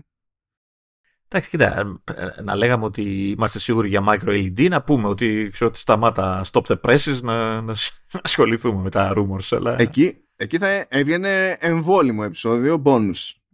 το, το υπόσχεσαι ότι άμα όντως γίνει αλήθεια θα, θα αφιερώσουμε ένα επεισόδιο μόνο για micro LED. Αλλά θα λείπω εγώ. Μιλάς Μα βλέ, βλέπεις, δηλαδή μου λες εγώ να δεσμευθώ για κάτι ας πούμε ενώ εσύ δεν έχεις καν τα κότσια να εμφανιστείς. Οπότε τι περιμένεις; Τι Όχι, επειδή ξέρω τρελό, τρε, για τρελούς ψάχνεις. Αφού ξέρω. Και άντε τελείωνε βρέζουμε οθόνη γιατί τώρα δεν έχω και λεφτά βέβαια πάλι τα φάγα αλλά βρέζουν να έχω μια έτσι υπόψη Μου τώρα, ε, μου αρέσει που ε, νομίζει ότι είναι ένα χαλαρό πραγματάκι το βγάζουμε άκρη με οθόνη. Ε, λοιπόν... Τι είναι, ένα, ένα ορθογώνιο πράγμα που το πατάς ανάβει και δείχνει εικόνα. Τι, τι παραπάνω πρέπει να. Για να καταλάβετε ποια είναι η ζωή κάποιου που προσπαθεί να είναι up to date και να συνειδητοποιεί τι γίνεται με τις τεχνολογίες προβολής. Δεν θα σας τα πω για να τα θυμάστε αυτά. Δεν χρειάζεται να τα θυμάστε. Δεν χρειάζεται καθόλου να τα θυμάστε. Αλλά βγαίνει η Sharp Display, ας πούμε, και δείχνει κάτι οθόνες. Αυτά είναι prototypes, έτσι. Έχουν καιρό για να γίνει το οτιδήποτε. Που της λέει QDEL. QDEL. Ναι. Λοιπόν, άλλη εταιρεία με την οποία συνεργάζεται η Sharp Display για να φτιάξει αυτές τις οθόνες λέει αυτή τη τεχνολογία NanoLED. Αλλά ακούστε τώρα βίτσιο. Όλο αυτό λειτουργεί με Quantum Dots. Ναι, αλλά θα πείτε Quantum Dots. Ε, με Quantum Dots κάνει παιχνίδι τόσο καιρό η Samsung. Samsung. Και, και τελευταία με τη QD OLED. Πάρα πολύ ωραία. Όταν ξεκίνησε όμως να λέει κάτι παπάντζες η Samsung για τέτοιες ιστορίες, είχε αποφασίσει, ε, επειδή δεν είχε μοντέλα OLED, είχε μόνο το, το LCD, είπε εγώ θα τις λέω QLED και όταν θα βάζω το QLED δίπλα στο OLED θα πρέπει να προσέξει ο άλλος ότι υπάρχει μια γραμμούλα έξτρα σε μένα και δεν θα καταλαβαίνει τη διαφορά. Το πρόβλημα είναι ότι όταν το κατοχύρωσε αυτό για το, για το μαρκετάρισμα, εκνεύρισε τους πάντες, διότι QLED ήταν αυτό που περιέγραψα τώρα, που λέγεται QDEL. Και άλλαξε όλο, όλοι, το, αναγκάστηκαν να αλλάξουν την ονομασία επειδή το marketing της Samsung έκανε παπάντζα για να υπάρχει ελπίδα να συνεννοούμαστε. Και ο καθένας βάζει σε διαφορετική σειρά τα ίδια γράμματα QLED. Δηλαδή αυτό που κάποτε λεγόταν QLED όταν μιλούσε, μιλούσαμε για τεχνολογία οθόνης όχι όταν το πήρε η Samsung και το έκανε τσίρκο Τώρα, επειδή το έκανε τσίρκο η Samsung, η μία εταιρεία το λέει NanoLED, η άλλη εταιρεία το λέει QDEL, άλλη εταιρεία το λέει QDEL με παύλα και άλλη εταιρεία το λέει QD παύλα LED. Αυτό επειδή είχε κάψει στο marketing της Samsung. Και πρέπει ε, εσείς, αν σας νοιάζει να δείτε που πάει το πράγμα, να θυμηθείτε ότι αυτά τα τέσσερα είναι το ίδιο και είναι εναλλακτικές του τάδε. Που πλέον δεν χρησιμοποιείται γιατί μπερδευόμαστε. Δεν καταλαβαίνω γιατί δεν μου λες μια οθόνη έτσι ξεκάθαρα. Μιλάμε για τσουρέκια. Τσουρέκια σε αυτό το άθλημα. Τσουρέκια. Πολλά τσουρέκια όμως τουλάχιστον παιδιά έχει δεχθεί τα την καρδιά του Πέτρα και του έχω ζητήσει 32 4K που δεν το, το αρνείται έτσι. Δηλαδή θα μου λέει συνέχεια αν είναι 32 θα είναι 5K και πάνω, αλλιώς 27. Και του λέω να, να φας τα μούτρα σου. Εγώ θέλω 32 4K. Μα, μα η εικόνα δεν θα είναι. Είμαι, πώς, είπε, πώς είπε ο Steve Jobs περί θέματα προσωπικού απορρίτου; Πρέπει να τον ρωτάμε το χρήστη και να μας λέει. Εμείς του λέμε τι θα γίνει. Τώρα, αν εκείνος θέλει να διαλέξει να τα δίνει όλα, αυτό είναι πρόβλημα δικό του. Εγώ αυτό που είχα να πω, το είπα. Ε, Είπες ότι δεν θα έχει την καλύτερη δυνατή εικόνα. Έτσι κι αλλιώς τι φλακα, δεν θα τα βλέπω έτσι κι αλλιώς. Από αυτό που έχω τώρα. Καλά, ναι, εντάξει, αυτό ισχύει. Δεν το συζητάμε. Μου, μου βρήκες. θα σου λέγα τώρα. Τέλος πάντων, λοιπόν, αυτά. Κάντε μια ευχή να χωρέσουν οι κάμερες την επόμενη φορά, μόνο και μόνο για να κάνει check out το εγκέφαλο στη Λεωνίδα.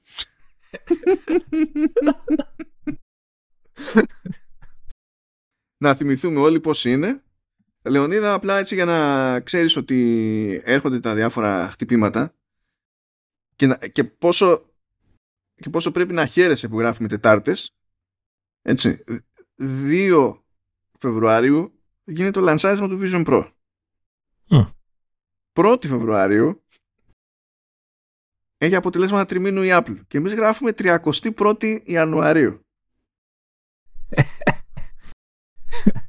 αυτό το έχουμε. Το, το, είναι η τρίτη φορά που το, το πετυχαίνω.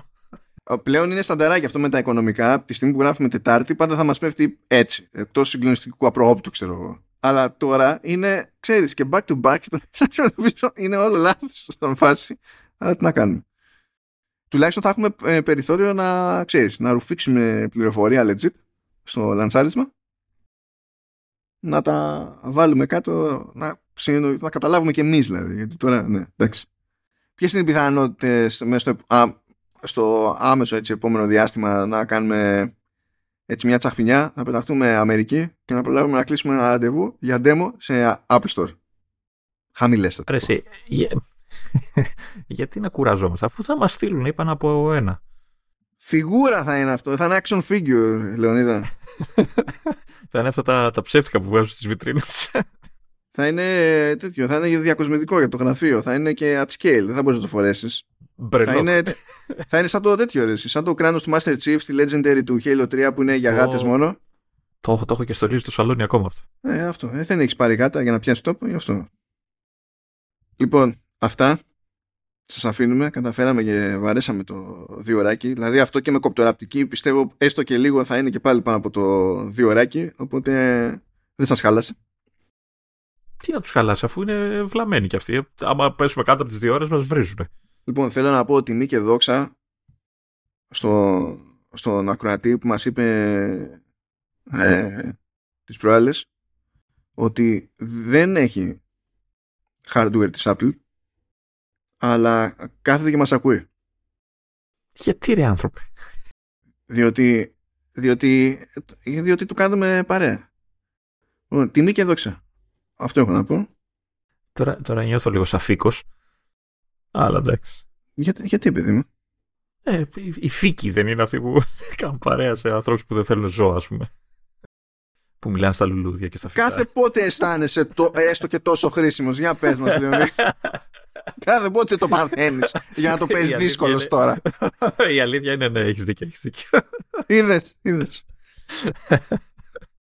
Αυτά. Χαιρετούμε και τα λέμε κλασικά την άλλη εβδομάδα. Τα σέβη μας.